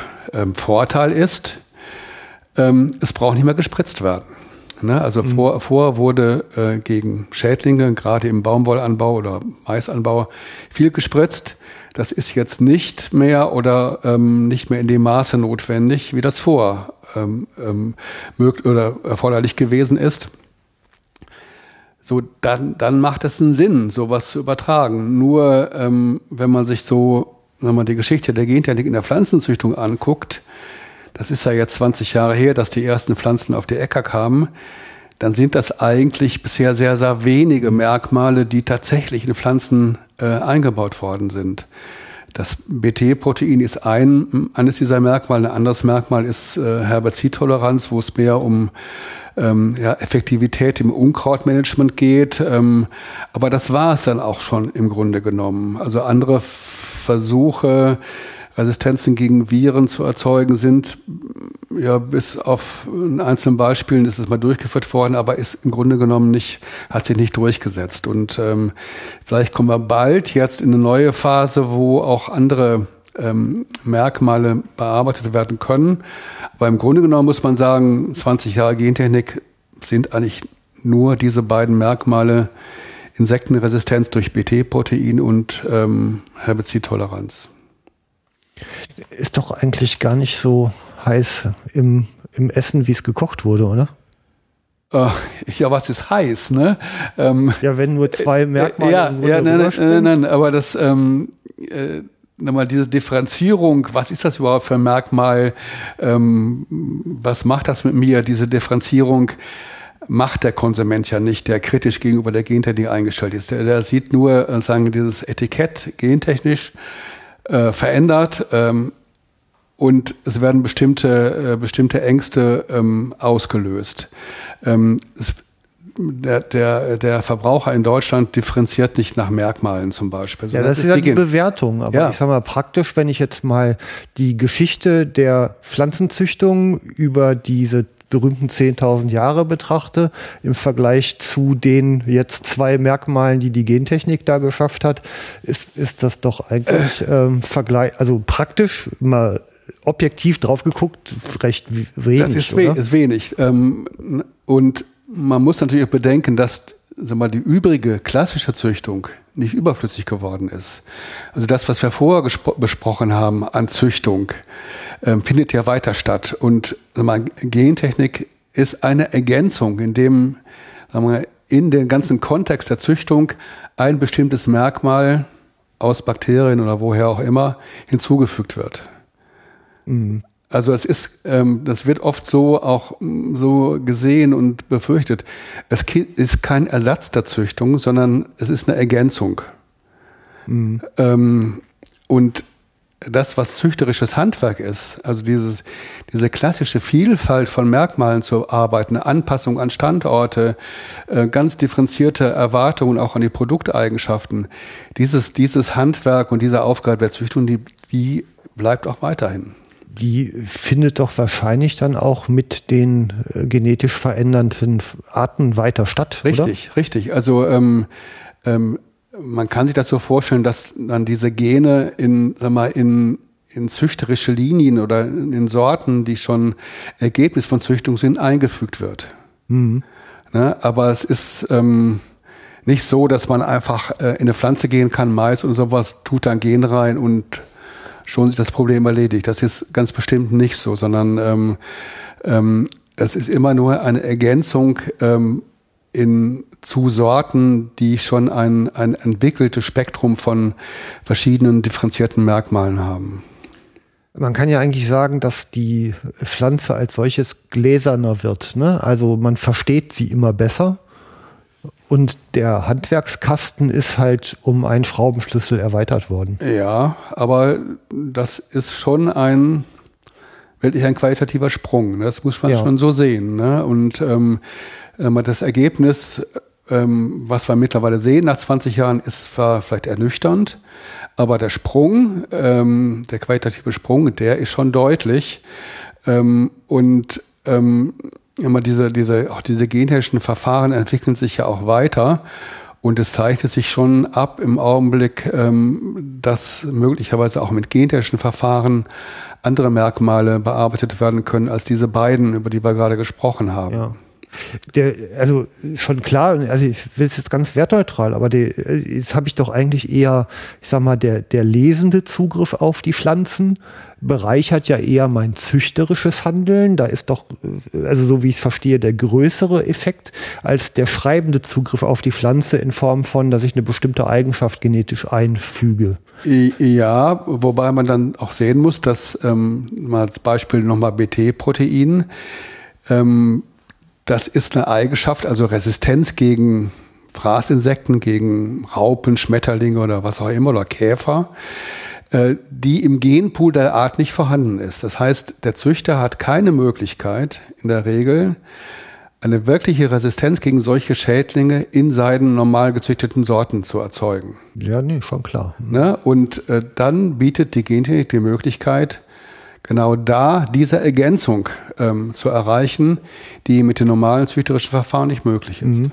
Ja, ja, verstanden. Ne? Also, wobei nur so quantitativ, ne, um jetzt einfach mal Töpfe, ist wie gesagt dieser schreibende Zugriff auf die Pflanze im Vergleich ja deutlich äh, weniger im Gewicht als das, was ich züchterisch aus dem Lesen der Genetik rausnehmen kann. Richtig. Ne? So. Die, ähm, und da sind ja eigentlich im Wesentlichen auch die Potenziale, muss man doch sagen, oder? Ähm, ja, mittlerweile ja. Ne? Also ja. Ähm, weil eben dieser mal diese Hilfswissenschaften, also das Sequenzieren, äh, die Genomforschung, ähm, die Bioinformatik, dass die, weil diese Hilfswissenschaften sich in den letzten 10, 20 Jahren auch enorm entwickelt haben und auch sehr leistungsfähig geworden sind. Darum ist es auch mit vertretbaren Mitteln möglich geworden, ja. genau diese Verfahren ich mal sagen, in der normalen Züchtung oder in der avancierten Züchtung einzusetzen, was vorher völlig, völlig, völlig undenkbar gewesen ist. Mhm. Ne, und äh, von daher wird diese, diese, die, diese klassische Züchtung erweitert um diese neuen molekularbiologischen Möglichkeiten. Das ist auch im Grunde genommen der Trend, der, ähm, ja, der weiterhin wichtig ist. Und ähm, ähm, nur die klassische Züchtung plus molekularbiologische Methoden, neuere Methoden, ist immer so auf den, auf den Genpool angewiesen. Also das, ja. was im Genpool möglich ist, das kann man auch bearbeiten. Mhm. Auch wenn es aus ganz entfernten Wildarten stammt, das kann man im Grunde genommen damit verarbeiten. Wenn es aber ähm, Merkmale gibt äh, oder sein sollen, die nicht im Genpool vorhanden sind, und das kommt bei vielen Pilz, Pilzkrankheiten zum Beispiel vor, ähm, dann führt man, kommt man nicht weiter. Und mhm. dann ist eben die Frage, kann man das erreichen mit, äh, mit gentechnischen Methoden? Okay. Ähm, um nochmal eben kurz auf Zielsetzung zu kommen, was ich ja eigentlich äh, machen will, ist doch ähm, die Pflanze in ihrem Überlebenskampf, wenn ich das mal so nennen will, zu stärken. Ja, also ich. Ja, das äh, ist ja auch. also natürliche Schönheit kommt von innen, gab es ja mal den schönen Spruch. Hier kommt halt der natürliche Schutz von innen, also natürlich in Anführungszeichen. Ähm, aber ich, alles, was die Pflanze von alleine kann, muss ich ja von außen nicht mehr gewährleisten. Recht, recht, richtig. Aber das ist ja ähm, auch ein Grundprinzip der Züchtung und auch ein Grundprinzip äh, der Landwirtschaft. Also im, ähm, äh, die, die Kulturpflanze zu befähigen, die Konkurrenz ähm, mit den Wildpflanzen zu über, überstehen oder mit den Konkurrenz mit anderen, mit, mit Schädlingen oder anderen äh, Nahrungskonkurrenten. Mhm. Also die, die, die, die Kulturpflanze, ähm, deren Überlebensvorteil zu verschaffen. Mit was auch immer, durch Züchtung, durch Anbaumethoden, wie auch immer. Ähm, und das ähm, ist ein, ein, ja, sagen, ein fortlaufender Prozess. Ne? Viele denken auch, das sei irgendwie zu Ende, wenn man entweder eine Resistenz gefunden hat gegen Schädling zum Beispiel, dann sei das Thema erledigt. Das ist mitnichten der Fall. Also äh, Pflanze und Schädling sind immer auch in einem wechselseitigen Prozess miteinander mhm. verbunden. Das heißt, der Schädling wird versuchen, durch Mutationen, welche Mechanismen auch immer, Resistenzen zu entwickeln, um genau den Wirkstoff, der gegen ihn eingesetzt wird, äh, zu knacken, zu überwinden. Also mhm. äh, sowohl züchterisch als auch, wie auch mit Pflanzenschutzmitteln und mit dem jeweiligen Schädling oder mit der Krankheit ist immer sozusagen ein, ein Wettlauf, ein ständiger Wettlauf, der nie zu Ende sein wird. Und das ist das Prinzip äh, der Pflanzenzüchtung oder auch der Pflanzenforschung, ja immer wieder Verbesserungen zu finden, um der Pflanze einen Überlebensvorteil zu verschaffen mhm.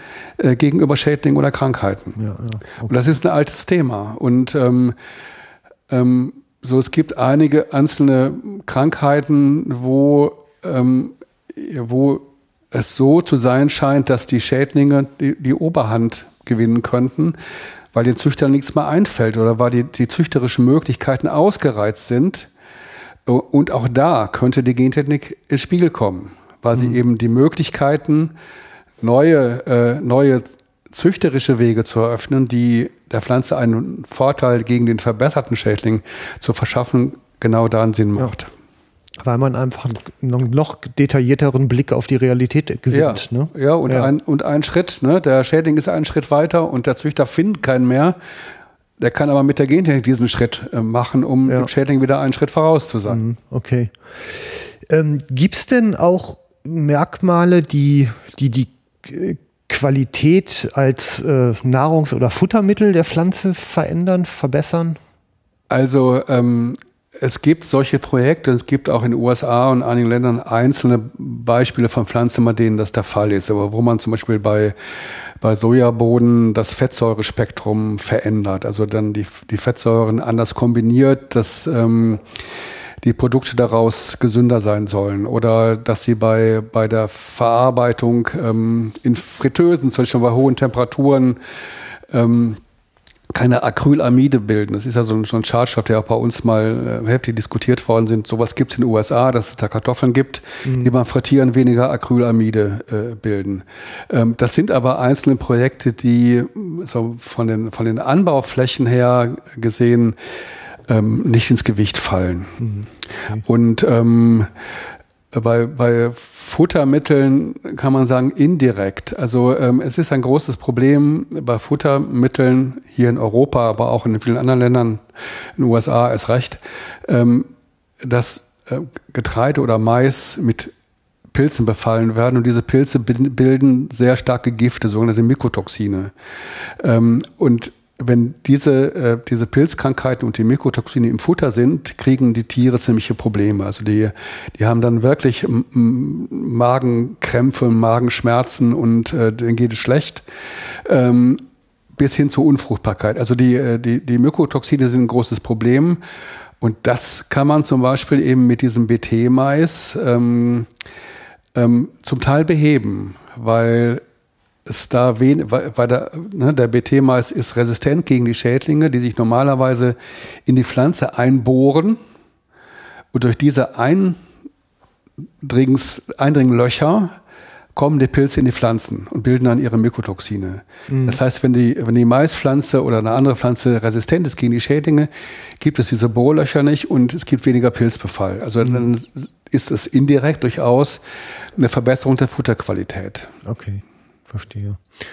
Ähm, was ja auch angebaut wird, sind Heilkräuter, also als äh, Zulieferer für die Pharmagewinnung. Ja, schon immer. Schon ne? immer. Eben, äh, ich habe das irgendwann mal mit Erstaunen entdeckt, dass es da sogar spezialisierte Betriebe gibt, ja. äh, die sowas dann im Auftrag anbauen. Ja. Ähm, das äh, ist doch wahrscheinlich auch ein ganz spannendes Betätigungsfeld, oder? Ja, das hat man natürlich ähm, ja, vorher mal so die Grundidee gehabt, man kann das eben äh, mit den Mitteln der Gentechnik noch viel besser machen. Das heißt, man kann äh, ja, unterschiedlichste Wirkstoffe, die normalerweise gar nicht im Stoffwechselweg der jeweiligen Pflanze vorhanden sind, in solche Pflanzen reinbringen und dann kann man eben Pflanzen nutzen, um hochwertige Arzneimittelwerkstoffe zu produzieren. Äh, da ist aber mittlerweile doch äh, eigentlich eine Ernüchterung eingetreten, ähm, weil das Hauptproblem ist eigentlich, wenn man solche Pflanzen, solche Nahrungs, genetisch veränderten Nahrungspflanzen auf dem Feld anbauen würde, hat man das Problem der Vermischung. Mhm. Ne, also man möchte nicht, dass, äh, dass sag mal, Reispflanzen, die, ähm, die Arzneimittelwerkstoffe produzieren, plötzlich im im normalen Haushaltsreis auftauchen. Ja. Also ähm, das Problem hat man unterschätzt. Ähm, und man weiß mittlerweile, wenn man sowas macht mit Pflanzen, kann man das nur im, unter Laborbedingungen machen. Das heißt im geschlossenen System, im Gewächshaus und was auch mit bestimmten technischen Maßnahmen abgeschottet wird gegenüber der Umwelt. Mhm. Da gibt es einzelne Projekte, ähm, ähm, aber aber die, die, die Erwartungen, die man vor 10, 15 Jahren gehabt hat in diesem Bereich, die haben sich eigentlich nicht erfüllt. Was die Ergebnisse jetzt angeht. Also ich sage mal, ja, die Gefahr der ja, Vermischung. Und auch die, die, die, die, also mal die, die Möglichkeit und äh, äh, den Aufwand. Also es ist, ist das eine ist äh, die, sag mal, die Gene ähm, in eine Pflanzerei hineinzubringen, damit sie den Wirkstoff produziert. Äh, das andere ist aber auch, den Wirkstoff aufzureinigen und in einer bestimmten Qualität äh, anzubieten. Mhm. Ähm, ähm, das macht die ganze Sache aufwendig. Und wenn ich das richtig sehe, es gibt immer noch ein paar einzelne Projekte. Ähm, was vielleicht relevant ist, dass man ähm, sagen wir, individuelle Antikörper zum Beispiel gegen Virenerkrankungen, äh, dass man die in Pflanzen produziert. Und dass man ähm, ähm, oder dass die Pflanzen dann ein Produktionssystem sind, was sich dafür eignet, individualisierte Antikörper zu produzieren. Also das heißt, die auf den jeweiligen Patienten, auf den Patientenindividuum zugeschnitten sind. Mhm. Ähm, das ist so eine Entwicklung, die sich so langsam abzeichnet. Ähm, aber das ist, glaube ich, keine, ähm, keine, keine technologische Perspektive, die im größeren Umfang sich durchsetzen könnte. Also die mhm. Arzneimittelpflanzen, wie wir sie kennen, die werden nicht ersetzt. Mhm. Okay. Also da macht das geschlossene System ja auch, da ist es handhabbar, ja, eigentlich bei den gut, kleinen Mengen, die dann ja gut. für einen individuellen Wirkstoff erforderlich sind. Man hatte auch ursprünglich mal die Idee, dass, ähm, dass man also auch, auch Wirkstoffe, die großen Mengen benötigt werden, in solchen Pflanzen produziert. Mhm. Äh, und das, davon ist man eigentlich abgekommen. Okay. Ähm, man könnte jetzt ja auch über so Rohstoffe nachdenken. Steine, Plastik, Baustoffe, keine Ahnung. Sowas in der Art, oder? Also Steine in Pflanzen zu produzieren ist ein bisschen schwierig.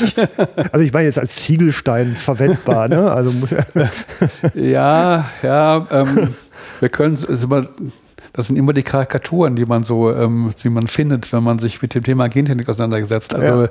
ne, also ähm, nur äh, es, äh, es, gibt natürlich äh, mal, Überlegungen, ähm, überhaupt Pflanzen mehr als, als nachwachsenden Rohstoff oder auch als, äh, als Grundlage für Bioenergie zu nutzen. Ja. Ähm, so auch da spielen natürlich neue Züchtungsmethoden und auch die Gentechnik eine Rolle in den Überlegungen.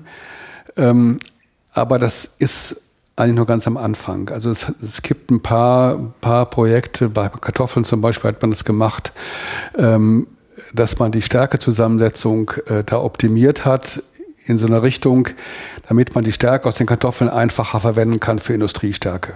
Mhm. Also dass der, der Verarbeitungsprozess äh, ähm, ja, aus der, aus der Stärkefabrik in die Pflanze verlegt wurde. Okay. Ne, dass die, Stärke, die Pflanze im Grunde genommen die Aufgabe der Stärkefabrik übernimmt. Ja. Ähm, es gibt auch ein paar Überlegungen, äh, es gibt auch in den USA Projekte, dass man, ähm, ähm, da spielt Mais eine große Rolle als Bioenergiepflanze, dass man ähm, ähm, Bio, also Mais so verändert, dass er für die Bio, äh, Bioenergie oder Bioethanolverarbeitung äh, effektiver ist. Äh, dass er im Grunde genommen ein Enzym selber produziert, was dazu führt, dass die, äh, dass die Ausbeute, die Energieausbeute äh, bei diesem Mais größer ist. Mhm. Ähm, so ist ein anderes Thema ist natürlich gerade, wenn es um, um Bioethanol und Bioenergie geht, äh, die Biomasse, dass man ähm, die Biomasse steigert. Da kommt es ja nicht auf irgendwelche Eigenschaften, sondern eine reine Biomasse. Ähm, aber da, es gibt schon einen Bioenergiemais, der ist fünf Meter hoch. Ne? Also mhm. es ist unvorstellbar, dass da, ähm, dass da so eine Pflanze in einer Vegetationsperiode so, so Mengen an Biomasse produzieren. Ähm, auch das macht man äh, mit, ähm, ja, mit neueren molekularbiologischen Züchtungsmethoden und benötigt die Gentechnik nicht. Mhm. Okay. Lass uns vielleicht einfach noch mal so am Ende so ein bisschen das Ganze auswirken auf äh, Mensch, Tier und Umwelt. Äh, also was ich jetzt verstanden habe, ist, dass man unter den ökologischen Aspekten ja das Gewicht von der Chemie auf die Biologie ja eigentlich verschiebt. Zum Teil. Also die, die Biotechnologie oder die entsprechende Pflanzenzüchtung ähm, sag mal, ist eine Ergänzung. Man kann nicht alles, ne, was sich sag mal, chemisch bewerkstelligen lässt, in Pflanzen erledigen. Ähm, viele Prozesse schon. Und ähm, ähm, da eröffnen halt viele, viele biotechnologische Verfahren schon neue Perspektiven, um zum Beispiel auch Naturstoffe, auch Duftstoffe zum Beispiel in Mikroorganismen zu produzieren. Mhm. Ne, also das, ähm, äh, das kann man schon und ähm, das spielt aber nicht so sehr in der Pflanzenzüchtung eine Rolle, sondern mehr in der, in der Prozesstechnik. Und ähm, da lassen sich eine ganze Reihe äh, Verfahren biotechnologisch ähm, ähm, ersetzen. Ähm, der Vorteil der Biotechnologie in diesem Bereich ist oft, dass es sozusagen ähm, ja natürliche Lebensumstände sind, also keine hohen Temperaturen, keine aggressiven Lösungsmittel. Ähm, es ist im Grunde in der Regel zumindest eine lebensfreundliche Umwelt, in der Biotechnologie stattfindet. Ähm, aber das sind ähm, das sind, äh, sag mal, das Verhältnis von, von Chemie und Biotechnologie und spielt in der Pflanzenzüchtung keine große Rolle. Äh, ja, ich hatte jetzt eigentlich so den ja. Acker erstmal, ja. also die, die Nutzfläche. Ja, so, ähm, meine, wo das eine Entsprechung findet bei der Landwirtschaft, ist bei dem, wenn man das Beispiel nimmt, äh, BT-Protein. Ja. Da wird im Grunde genommen ähm, der, der, das Pflanzenschutzmittel in der Pflanze produziert und nicht mal, nicht mal gespritzt. Ja. Ne, und ähm, entsprechend gibt es auch Überlegungen, da zum Beispiel bei, äh, bei Resistenz gegen Viren oder gegen Pilzerkrankungen, dass man da ähnlich vorgeht, was eine ähnliche Wirkung haben könnte. Mhm.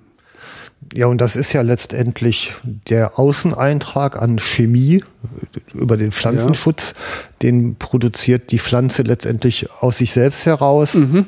Und ja, das ist ja letztendlich eine Verschiebung von der Chemie zur Biologie. Ne? Ja, richtig.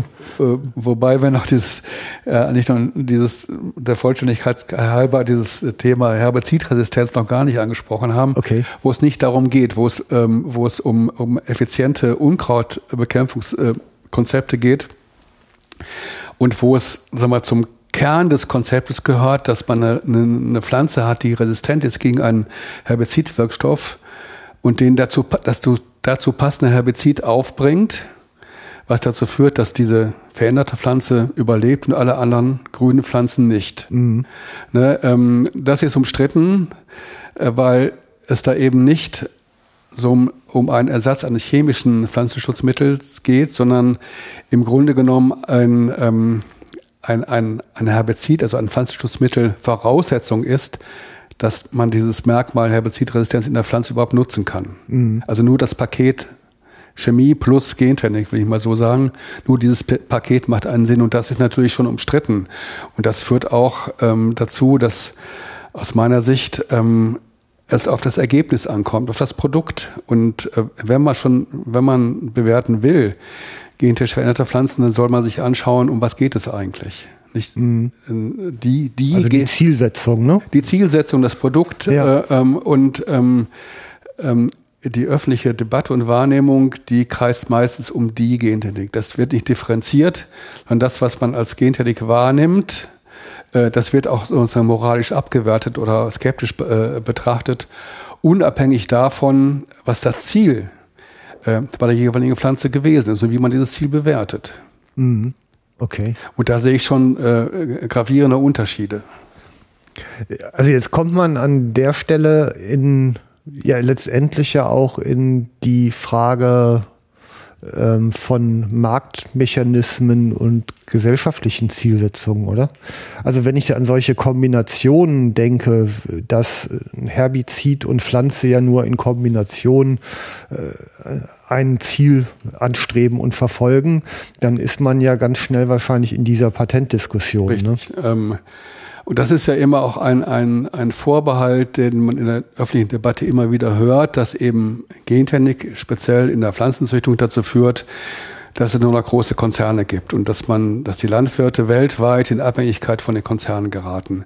Und da ist auch in gewisser Weise äh, etwas dran. Also zum einen muss man einfach feststellen, dass ähm, die Gentechnik so aufwendig ist, gerade in der Pflanzenzüchtung, und auch die Zulassungsverfahren weltweit, die dafür notwendig sind, so aufwendig sind, dass sie das nur große Konzerne leisten können. Also es ist einfach sowohl die Entwicklung der Pflanze wie, das, wie die Zulassung so teuer und so aufwendig, dass das nur für große Konzerne und für große Märkte in Frage kommt. Mhm. Es werden also nur solche, solche Pflanzen bearbeitet, die weltweit angebaut werden, wie Soja zum Beispiel und Mais oder Baumwolle.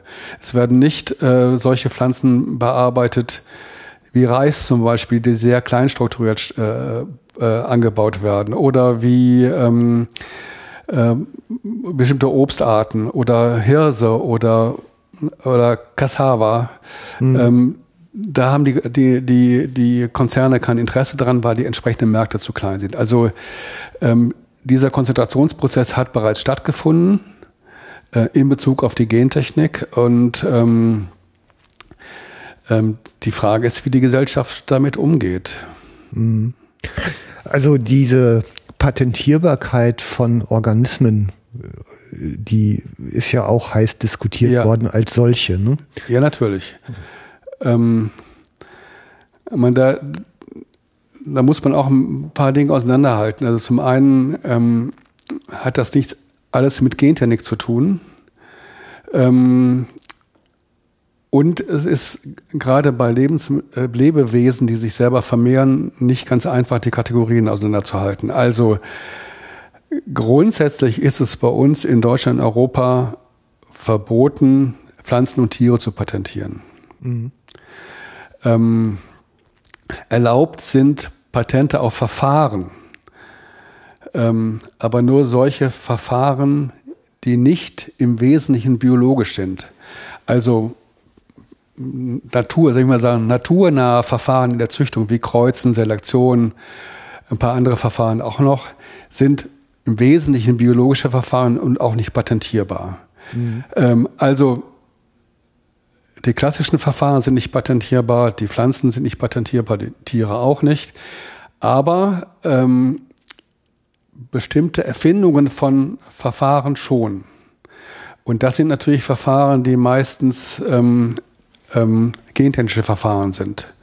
Also ähm, äh, Zuordnung von, von Eigenschaften zu Genen und Verfahren, die sich daraus entwickeln für die Züchtung, die können äh, patentfähig sein. Mhm. Ähm, so, das ist ähm, eine Entwicklung, die ist, glaube ich, nicht aufzuhalten. Ähm, auch wenn man sich äh, vor Augen führt, dass wie wir auch schon diskutiert haben, Züchtung sehr aufwendig ist. Also es gibt keinen, ähm, keinen Zweig in Europa, der so viel ähm, Geld aufbringt, anteilig für Forschung und Entwicklung wie die Züchter. Also 15 Prozent ähm, äh, der Einnahmen geben die wieder für Forschung aus. Also die Züchter stehen vor der Aufgabe, wie sie diese aufwendige Forschung finanzieren. Ähm, wobei sie eben Produkte liefern, die sie selber vermehren. Ne? Also beim, beim Handy oder beim Auto, die vermehren sich bekanntlich nicht, aber die Pflanzen tun das. Ich habe mal probiert, zwei, Smartphones, zwei Smartphones nachts nebeneinander zu legen. Also. Ja, das, halt, das wäre natürlich auch eine interessante, wenn dir das gelingen würde, würde das natürlich auch die Patentdiskussion in dem Bereich, glaube ich, vom Kopf auf die Füße stellen. Ähm, ja. So, das, also ähm, so, ne, die, die, die, die, die Züchter haben den Aufwand für, für äh, die Entwicklung und Forschung. Wie kriegen sie das äh, refinanziert? Und in Europa haben wir eigentlich dafür ein Instrument, ähm, was aus Sicht der Züchter, aus meiner Sicht auch, viel besser geeignet ist, genau diese Aufgaben zu bewältigen, ist der Sortenschutz. Ja. Ne, also ähm, der Sortenschutz bezieht sich immer auf die Pflanze, auf die Sorte, nicht auf das Verfahren. Äh, und der Züchter, der also eine neue Sorte entwickelt, äh, kann die anmelden beim Bundessortenamt in Deutschland. Äh, wenn er die Sorte zulassen bekommt, hat er gewisse Schutzrechte auf die Sorte. Die sind aber längst nicht so weitgehend wie die beim Patentrecht. Ja, also ich habe selber mit Patenten meine Erfahrungen gesammelt und ähm, die Erfahrung ist, dass das Patent selber ist die Pistole und dann braucht man ja noch Munition und das ist das Geld, um einen solchen Anspruch durchzusetzen.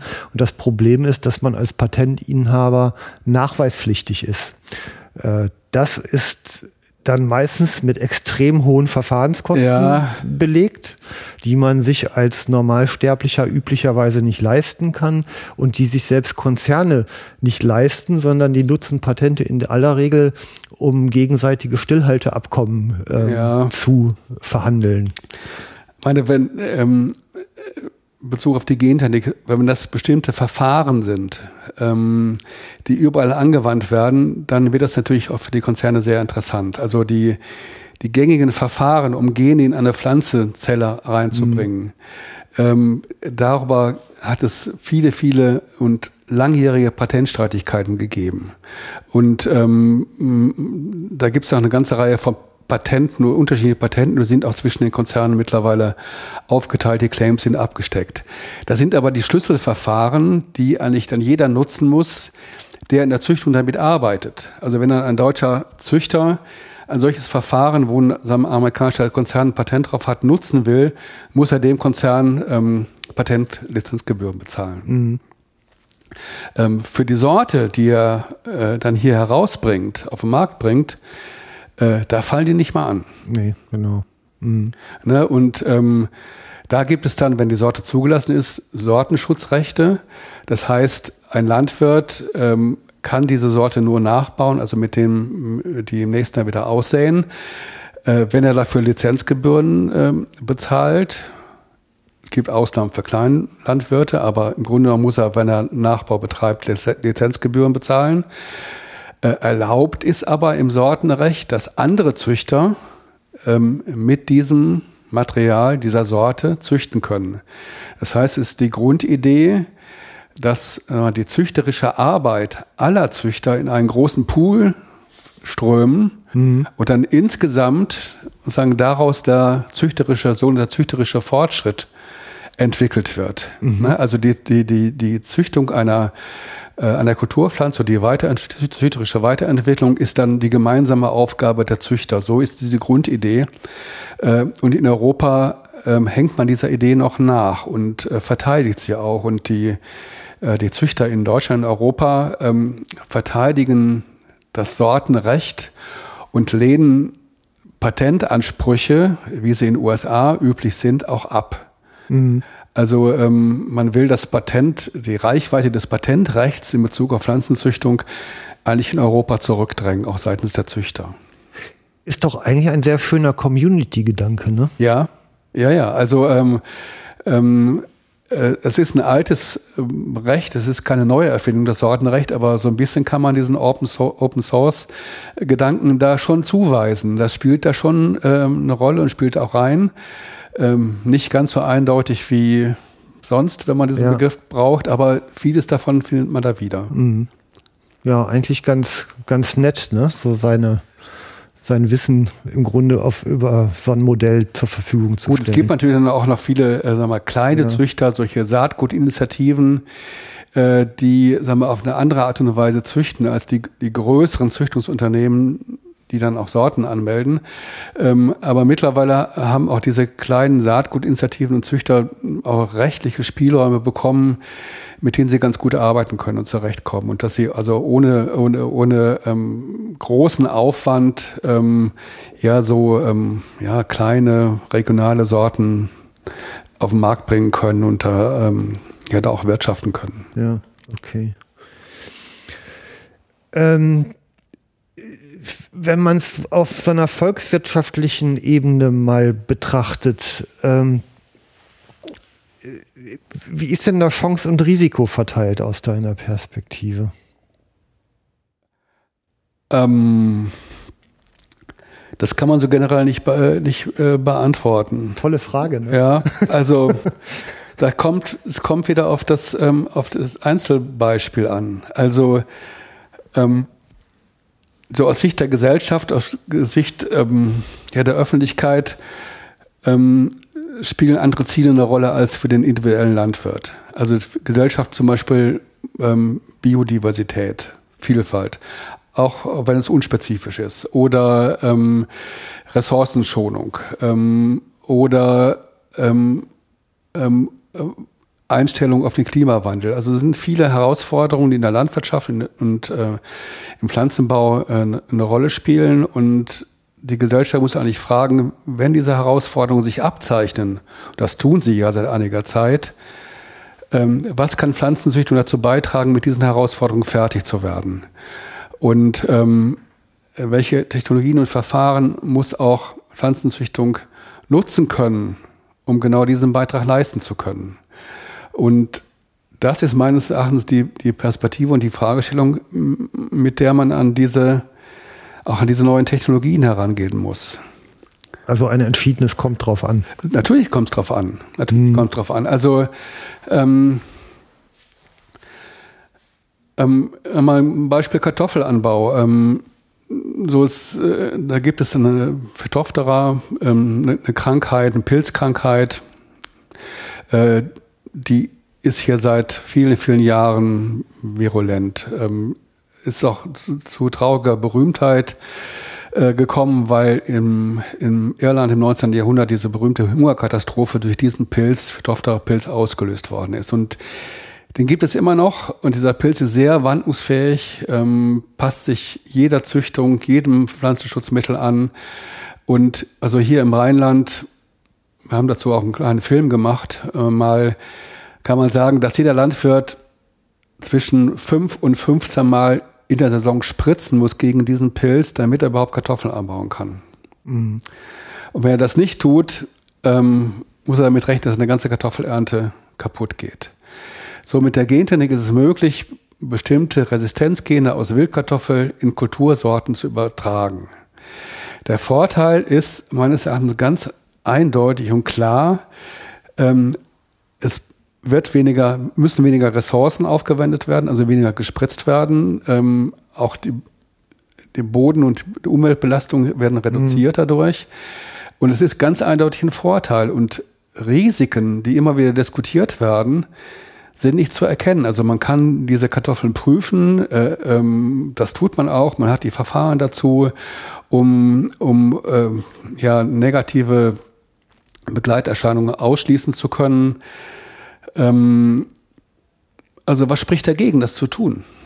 Mhm. Es, sind auch, ähm, es sind auch keine artfremden Gene übertragen worden in dem Fall, sondern Gene aus dem, aus dem Genpool der Kartoffeln. Also so ein Projekt hat aus meiner Sicht für die Gesellschaft eindeutig Vorteile. Mhm. Und ähm, es, äh, es ist eine, eine fatale Entwicklung und auch eine Kurzsichtigkeit, wenn man hier in Europa sagt, wir schalten, wir wollen das generell verbieten, wir wollen also genetisch veränderte Pflanzen nicht auf unseren Äckern haben. Mhm. Äh, das ist meines Erachtens sehr, sehr kurz, kurzsichtig gedacht und auch sehr, ähm, ja, sehr eurozentrisch gedacht und nicht auf die, auf die globalen Herausforderungen bezogen. Ähm, es wäre aus meiner Sicht im gesellschaftlichen Umgang absolut notwendig, eben auf das jeweilige Produkt zu gucken. Also welche Pflanze ist es, welches Ziel ist es, welches Problem soll dadurch gelöst, gelöst werden? Wird das Problem, das gelöst werden soll, besser gelöst als mit anderen Verfahren und anderen Möglichkeiten? Also mein Plädoyer ist immer die Bewertung des Einzelfalls des Produktes und keine pauschale ähm, Bewertung und, und Abqualifizierung dieser Technologie. Stand heute ist es, sind gentechnische Pflanzen in Deutschland nicht zugelassen, richtig? Ähm, ähm, ja, es ist in, in fast allen europäischen Ländern ist der Anbau genetisch veränderter Pflanzen verboten. Mhm. Es gibt einige Länder, Spanien zum Beispiel, da ist es anders, aber es ist nur eine einzige Pflanze auch in Spanien zum Anbau zugelassen bisher. Anders ist es beim Import. Also wir in Europa importieren Unmengen an pflanzlichen Rohstoffen, vor allen Dingen Sojabohnen, teilweise auch Mais oder Baumwolle, äh, aus Ländern, wo überwiegend gentisch veränderte Pflanzen angebaut werden. Also ähm, die, die, die Sojaboden, die wir importieren, das sind ja nicht wenige, sondern es sind 30 Millionen Tonnen in Europa im Jahr. Diese Sojaboden sind überwiegend gentechnisch verändert weil in Brasilien, Argentinien, USA, also den Hauptproduzentenländern, sind zwischen 90 und 100 Prozent äh, des Sojaanbaus gentechnisch verändert. Also wir nutzen äh, die, die Agrarprodukte aus diesen Pflanzen schon, bauen sie aber nicht bei uns an, sondern importieren sie aus dem Ausland. erzwingt man denn dann nicht geradezu die, also das Wissen und die, auch die Kontrolle über diese Technologie in andere Hände zu geben, also sprich ins Ausland? Ähm, ja, natürlich. Also ähm, ähm, das ist aber schon seit längerem im Gange. Also viele Unternehmen, die auch in Deutschland geforscht haben, zum Beispiel, haben ihre Abteilungen, ihre Forschungsabteilungen, die auch mit Gentechnik arbeiten, längst äh, nach Süd- oder Nordamerika verlagert. Ähm, es gibt auch eine ganze Reihe von Forschungsinstituten, wenn sie noch mit, äh, mit solchen Verfahren arbeiten, die dann ihre Freilandversuche, wo sie also diese Entwicklungen testen, auch im Ausland durchführen. Das heißt, ähm, es ist schon lange eine, eine, eine Entwicklung im Gange, wo Know-how und Technologie und auch, sagen, auch Umgang mit sicherheitsrelevanten Aspekten dieser Technologie längst ins Ausland äh, abdriftet. Und ich finde das ähm, eine negative Entwicklung. Also gerade weil Deutschland Europa in der, in der Pflanzenforschung und auch in der Gentechnik eine ziemliche Rolle gespielt haben. Also das Standardverfahren, mit dem immer noch Gene in Pflanzen eingeführt worden werden heutzutage, ist im Kern im Grunde genommen in Köln erfunden worden. Hm. Also man hat, also um jetzt diesen Zyklus mal unter einem Aspekt, äh, also diese Verlagerung von Pflanzenschutz ins Biologische, von der Chemie ja. weg ins Biologische, findet nicht statt. Also im Grunde hat man dadurch ja einen höheren Eintrag von Pflanzenschutzmitteln ja. in die Umwelt. Ähm, man kommt mit den Erträgen oder mit den Preisen, also hinter im Marktgefüge natürlich nicht mehr klar. Damit hat im Grunde der ausländische Produzent ja einen Wettbewerbsvorteil. Ja, ähm, wenngleich es hier bei uns eben mm, politische Kräfte gibt, die sein anderes Bild der Landwirtschaft für Europa entwickeln. Also das Bild einer Landwirtschaft, die ähm, auf Qualität Wert legt und nicht Ertrag und ähm, ähm, nicht für die internationalen Märkte produzieren will, sondern für die regionalen Märkte und ähm, ähm, so, wenn man diese Ausrichtung verfolgt, dann, ne, so, die, so die Argumentation, äh, braucht man auch keine Gentechnik. Dann ähm, ist es besser und erfolgversprechender, eben ein anderes Konzept von Landwirtschaft und Züchtung zu verfolgen. Ich teile diese Auffassung nicht, aber das ist im, in der politischen Diskussion eigentlich das gängige Argument, mhm. äh, was in Bezug auf die, auf die Landwirtschaft vorgetragen wird. Okay dem ist noch nachzugehen. ich habe da so einen Verdacht, da werde ich auch nicht dran vorbeikommen. Ähm, ja, jetzt, ich meine, jetzt hat man ja eigentlich eine, eine Technologie, eine, ein, ein Wissen im Grunde aus der Hand gegeben und ins Ausland delegiert oder aus dem EU-Raum heraus. Und ähm, naja, ich, ich sag mal so, auf der einen Seite, selbst wenn man dem gegenüber halt kritisch eingestellt ist, bedeutet das auf der anderen Seite natürlich aber auch, dass man seine Einflussmöglichkeiten darauf nicht mehr geltend machen kann. Ne? Richtig, richtig. Ähm, die Frage ist nur, legt man Wert darauf? Ne? Legt, ja. Legen Politik und Gesellschaft in Europa Wert darauf, diesen Einfluss zu behalten, oder hält man ihn für irrelevant? Und ähm,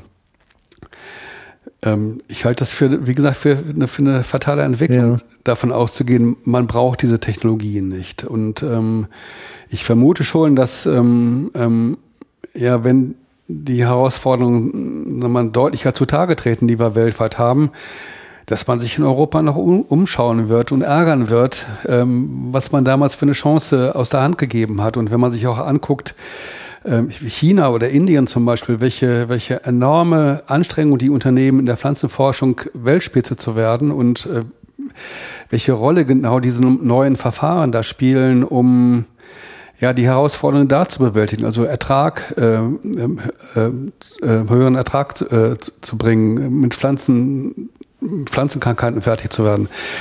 Ähm, das, äh, da verschieben sich die Gewichte weltweit von Europa hin zu, ähm, zu anderen Ländern. Mhm.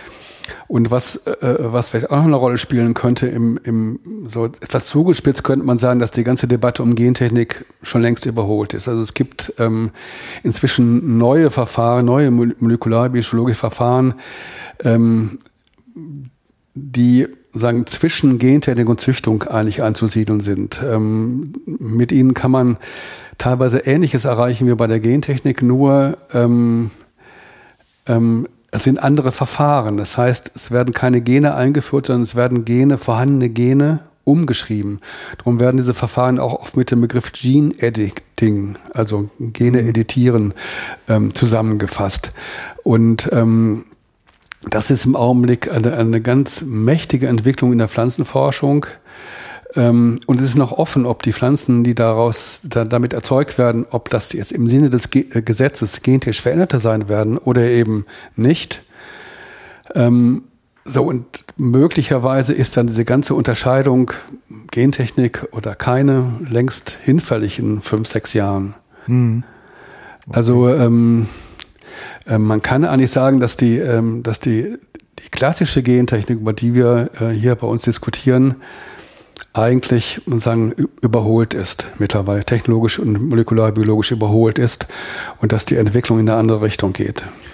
Dieses Gene Editing, ähm, wie, also wie ist das denn praktisch vom Aufwand und von der, vom Machbaren her? Ähm, es ist es gibt auch eine ganze Reihe ver, ver, äh, unterschiedliche Verfahren. Ähm, nur das, was sich im Augenblick als Standardverfahren herauskristallisiert, ist sehr, sehr viel einfacher, sehr viel präziser und genauer, sowohl verglichen äh, äh, mit der klassischen Pflanzenzüchtung wie mit der Gentechnik. Ähm, das heißt, man kann, mit, man kann mit diesen Verfahren nicht alles machen, aber man kann vorhandene Gene umschreiben. Man kann zum Beispiel, ähm, wenn man eine, ungünstige Genvariante kennt für, ein, äh, für eine Eigenschaft, diese Variante, wenn sie in der Sorte vorhanden ist, abschalten. Oder man kann einzelne Basenpaare austauschen, äh, um eine bessere Ausprägung eines Merkmals äh, zu bekommen. Ähm, man kann ähm, bestimmte Resistenzeigenschaften gegen Pflanzenkrankheiten wieder rekonstruieren. Wenn die mal in früheren Entwick Entwicklungsphasen ähm, der Pflanzenzüchtung eine Rolle gespielt haben, man kann das wieder rekonstruieren. Also man kann damit sehr viel machen. Mhm. Ähm, nur bei der Gentechnik ist es so, wenn da ein Gen in eine Pflanze äh, eingeführt wird, ist die Stelle im Erbgut nicht vorherzubestimmen. Es ist ein Stück weit zufällig. Und aus dieser Zufälligkeit können bestimmte Effekte entstehen, die man nicht möchte. Okay. Und diese Zufälligkeit ist da, ne, kommen wir das Thema Zufälligkeit und so, äh, da so ausgeschlossen. Man muss die, genau die Stelle finden und kennen, die man schneiden will, konstruiert diese Werkzeuge, das kann man für 30 Euro machen, führt diese Werkzeuge in die Zelle ein, die schneiden genau an der Stelle in dem riesigen Genom äh, die man haben will, schneidet das Genom dadurch und führen da mit den natürlichen Reparaturmechanismen der Zelle ähm, sagen, gezielte Mutationen durch. und das wird so einfach und so ähm, ähm, ja so zuverlässig funktionieren, wenn man die Voraussetzungen kennt, also dass man die Gene jeweils kennt und man genau was man weiß, was man will. Wenn die Voraussetzungen zutreffen, wird das so einfach werden, dass es dann wiederum auch für kleinere Züchtungsunternehmen, für regionale Projekte, für regionale Pflanzenforschung eine Rolle spielt.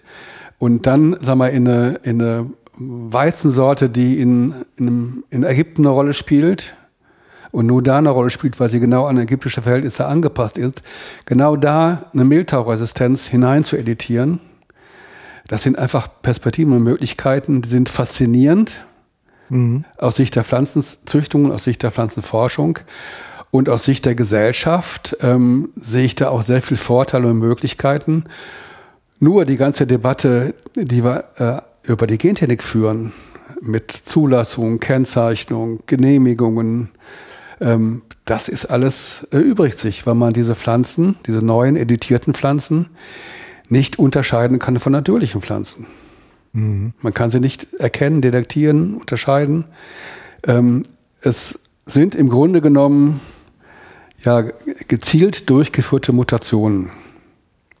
Also wenn der Aufwand dazu so überschaubar ist, dass ich den, ich sag jetzt mal salopp auf meinem Gästeklo machen ja. kann, ja, dann ist das doch eigentlich letztendlich auch eine Technologie, die sich gar nicht reglementieren lässt, oder?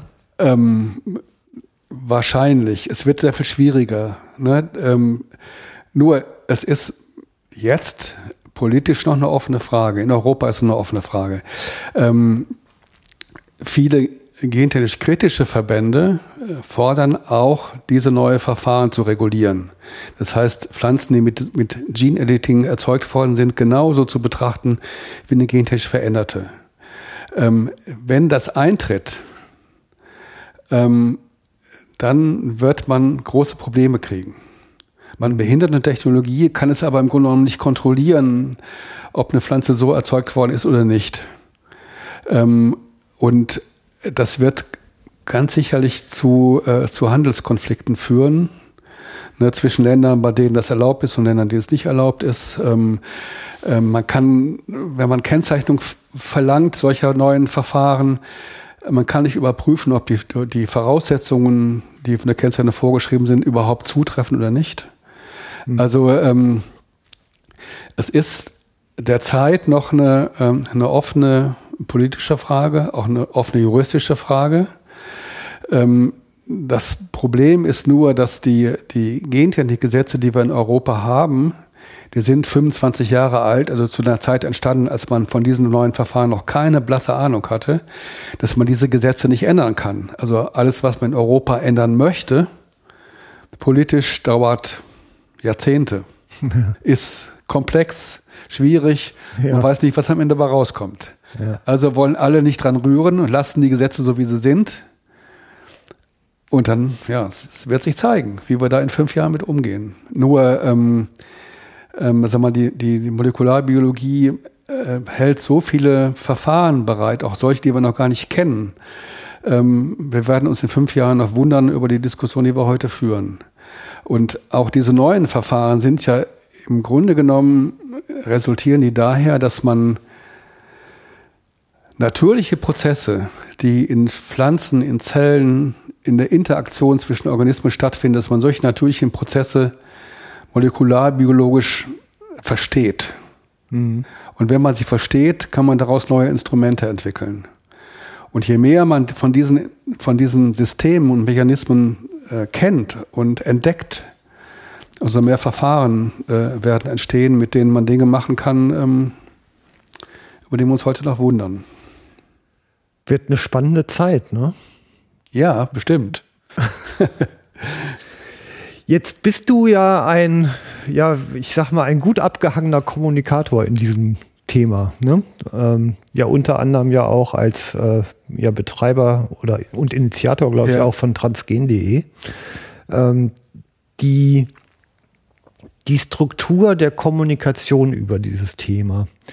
Ähm, du hast es ja über jetzt eine lange Zeit verfolgt, ähm, wie die Gegner sich aufstellen, mit welchen Methodiken die vorgehen, wie die Befürworter sich aufstellen und mit welchen Argumenten und, äh, und PR-Strategien die sich wieder aufstellen. Ähm, Kannst du das vielleicht einfach noch mal kurz äh, aus den unterschiedlichen Perspektiven beschreiben, nachzeichnen, ähm, Best Practices äh, dazu sagen? Also, das ist schwer. Also, ich denke mal, dass, dass äh, bei der Einführung dieser Technologien und bei den ersten Produkten, die nach Europa kamen, damals mit den Sojabohnen Ende der 90er Jahre, dass man da seitens der Industrie Fehler gemacht hat und auch die, sag mal, die, die Probleme, die aus der Haltung der Konsumenten entstehen, völlig unterschätzt hat. Man hat, man hat eigentlich gedacht, ähm, man setzt ihnen das vor und die Sojabohnen unterscheiden sich doch nicht groß, ne, ob nun gentechnisch verändert oder sonst wie gezüchtet. Das wird die, die Verbraucher früher oder später nicht weiter kümmern. Ähm, das war ein Fehler. Mhm. Ähm, ähm, dass es also jenseits von, von stofflichen Unterschieden äh, sagen wir, eine Dimension von Lebensmitteln und von Pflanzen gibt, ähm, die relevant ist. Also wie man wie man sie empfindet und wie man sie wahrnimmt, ob als natürliche äh, Pflanzen wahrnimmt oder als sagen wir, technologisch zugerichtete Pflanzen. Dass man diese Dimension vernachlässigt hat. Äh, man hat auch damals seitens der, der Industrie und auch teilweise der Wissenschaft den Mund einfach zu voll genommen und also gesagt, wir lösen alle Probleme dieser Welt, wir haben alle Dinge im Köcher, die, wir, die notwendig sind. Und das stimmte nicht. Also, ähm, dass wir nur zwei Merkmale haben bei den Pflanzen nach 20 Jahren, ist nur ein Aspekt ähm, aus, äh, für dieses Problem. Also zu viele Versprechungen, äh, zu, ähm, zu, zu eindimensional ähm, in der Kommunikation über die Produkteigenschaften, also nicht auf die, sag mal, die metaphysische Dimension, in der Natürlichkeitswahrnehmung, Zuordnung ähm, ähm, bezogen. Das sind die Fehler seitens der, ähm, der Unternehmen und der, der Wissenschaft zum Teil gewesen. Und aus Sicht der Kritiker, ähm, man die, es hat sie, die Kritiker, ich habe ja auch dazu gehört, ähm, sicherlich überrascht, dass ähm, eigentlich eine, ähm, sagen wir, eine, eine, eine ökologische Bewegung, die sich gegen die Gentechnik gerichtet, innerhalb relativ kurzer Zeit in Deutschland die Mehrheit bekommen hat. Also zu Anfang war das eine exotische Forderung, keine Gentechnik oder Kennzeichnung für alle diese Produkte. Ähm, und da hat sich in den ersten Jahren kaum drum jemand drum gekümmert. Aber im Laufe der Zeit ist das zur, zur Selbstverständlichkeit geworden. Ne? Also in der, sag ich mal, ist, ähm, keine Gentechnik oder die Ablehnung der Gentechnik hat bei uns kulturelle Hegemonie. Das heißt, man braucht keine Begründung mehr dafür. Mhm. Ne, wenn man sagt, ich bin dagegen, weil äh, ist doch alles schlecht, brauchen wir nicht, gefährlich und so, dann braucht man dafür keine Begründung. Wenn ich aber sage, auf einer Party im privaten Zusammenhang, äh, ich bin dafür, dann habe ich ja mal ein Problem und ich muss den ganzen Abend sozusagen ein Argument nach dem nächsten bringen, um Gründe zu finden, warum ich für diese Technologie bin. Also die Ablehnung ist selbstverständlich. Wer erklären muss, verliert, oder? Ja. So, also ähm, warum es dazu gekommen ist, dass äh, aus diesem sagen wir, exotischen Öko-Argument ähm, ein gesellschaftlicher Konsens geworden ist, ähm, darüber kann man sich schon zum Teil wundern und die Augen reiben. Ähm, aber es ist auf jeden Fall so und ähm, ich glaube, dass sich in dieser Zeit, also von, von den ersten kritischen ähm, Gegenbewegungen bis heute, vieles von dem, an dem geändert hat, wie wir Lebensmittel wahrnehmen. Also äh, die, die Konsumenten wollen viel mehr Produkte haben, die sie der, äh, als natürlich wahrnehmen können. Als natürlich, als regional, als möglichst wenig zugerichtet. Das Natürliche, was man als natürlich wahrnimmt, ist auch automatisch gut oder sicher, was nicht stimmt. Es gibt viele, äh, viele starke Gifte in der Natur. Also es ist nicht alles gut, was aus der Natur kommt, aber die Zuweisung von Werten. Natürlich ist gut, ist hochwertig, das will ich. Ähm, und alles andere die technische Zurichtung, die Verwissenschaftlichung der Züchtung, der Lebensmittelverarbeitung ist schlecht, weil gegen die Natur gerichtet. Diese Wahrnehmung ist immer stärker geworden und letztlich, glaube ich, sind es, es diese Verlagerung in der, in der Zuordnung, in der Wahrnehmung, dem Framing von, von Lebensmitteln, ähm, was da den Ausschlag gegeben hat. Ich habe mal den schönen Satz in Bezug auf Medizin gehört. Ähm, wenn noch nicht bewiesen ist, dass es wirkt. Oder äh, nee, Moment, jetzt nur noch mal überlegen. Also wenn man noch nicht bewiesen hat, dass es wirkt, oder wenn noch nicht bewiesen ist, dass es nicht wirkt, dann ist, nennt man es Alternativmedizin. Also so, so war es. Ne? Ja. Ähm, und alles andere ist Medizin. Und es ist ganz interessant, weil auch an dem Beispiel Medizin ist ja zum Beispiel mit der Homöopathie, ja. wo man mit Substanzen weit unterhalb der Nachweisgrenze agiert. Ähm, das ist ja sehr ähnlich. Daran glauben die Menschen komischerweise oder zumindest ein Teil der Menschen. Und ähm, sie ist ja auch mittlerweile in Standardbehandlungsprogrammen angekommen, die Homöopathie. Ähm, ich finde, das ist eine eine ganz interessante Perspektive, wie menschlicher Geist funktioniert, ne? dass man mit dem offensichtlich nicht beweisbaren solche ähm, Bewegungen ja. ins Leben rufen kann. Ja, ja. Oder? Ich meine, das, äh, was Ähnliches spielt bei der Gentechnik auch hinein. Also ähm, Beispiel Kennzeichnung. Ne? Wenn ich also ein, ein Öl habe aus Sojabohnen, mhm. ist das stofflich gesehen völlig identisch äh, ob es auf konventionellem Sojaboden erzeugt worden ist oder aus genetisch veränderten. Also das Sojaöl ist immer das gleiche. Ähm, dennoch, in einem Fall muss es gekennzeichnet werden. gentechnisch verändert und im anderen Fall nicht. Ähm, kennzeichnungspflichtig ist die Technologie, das Verfahren, also Gentechnik. Mhm. Nicht die stofflichen Eigenschaften. Und ähm, so unter der Hand ist, ist bei der Diskussion um die Kennzeichnung von genisch veränderten Lebensmitteln wirklich ein Paradigmenwechsel eingeleitet worden, den man, glaube ich, noch nicht ganz verstanden hat. Na, also bisher beziehen sich ähm, Kennzeichnungsbestimmungen fast ausschließlich auf stoffliche Eigenschaften. Nährstoffe, Zusatzstoffe. Es spielt jetzt ein bisschen was da rein Richtung Tierhaltung und regionale Erzeugung, aber im Grunde genommen sind es stoffliche Erzeugnisse, äh, äh, äh, stoffliche Eigenschaften. Und bei der Gentechnik werden jetzt Herstellungsaspekte kennzeichnungspflichtig. Mhm. Und das öffnet natürlich, sagen genau diesen, diesen Dingen, die du so auf der Homöopathie äh, erwähnt hast, genau diesen Dingen Tor, Tür und Tor. Mhm. Ähm, ja, es kriegt eine metaphysische Komponente sozusagen. Ja, ne? ja und ähm, es, ähm, ähm, es kommt noch eine Eigendynamik dazu. Ähm, wenn es nur einfach sachlichen Verfahren wäre, Gentechnik, über das informiert würde, ging es ja noch. Aber es macht ja nur einen Sinn, wenn dieses Verfahren bewertet wird, und zwar negativ. Mhm. Also nur wenn das Verfahren was Schlechtes macht, was Böses ist, möglicherweise Risiken für mich selber mit sich bringt oder Krankheiten auslöst oder Umweltkatastrophen nach sich zieht, wenn ich das glaube, macht diese Kennzeichnung Sinn. Ne? Also von daher wird sagen, diese, diese Dämonisierung der Technologie durch die Kennzeichnung befördert. Mhm.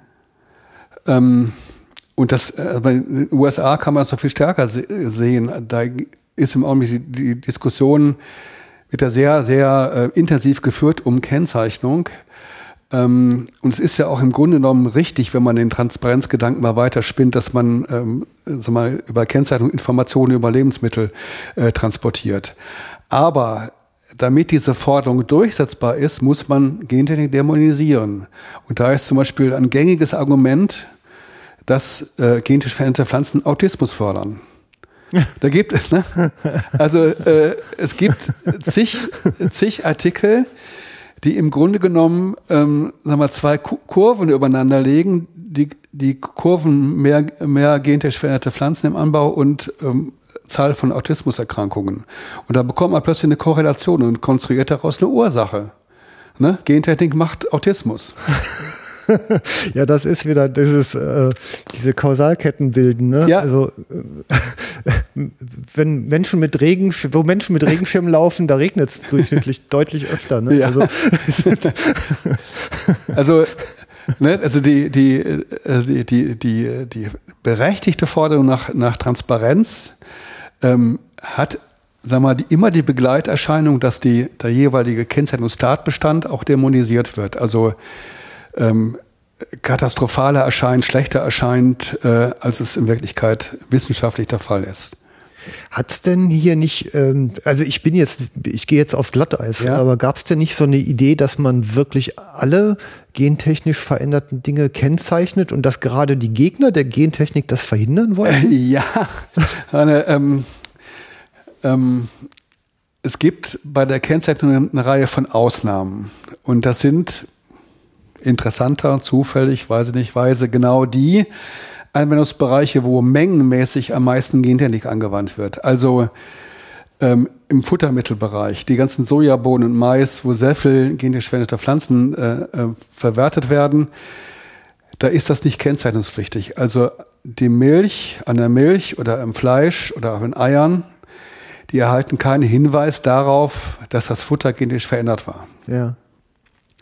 Genauso im Enzymbereich. Also ähm, in der Lebensmittelverarbeitung werden viele Enzyme eingesetzt, eigentlich standardmäßig bei ganz, ganz vielen Produkten, die gentechnisch verändert sind. Und wenn man alle diese Anwendungen der Gentechnik kennzeichnungspflichtig machen würde, dann müssten schätzungsweise 70, 80, 90 Prozent aller Lebensmittel gekennzeichnet werden. Ja. So, da wäre natürlich dieser Dämonisierungseffekt dahin.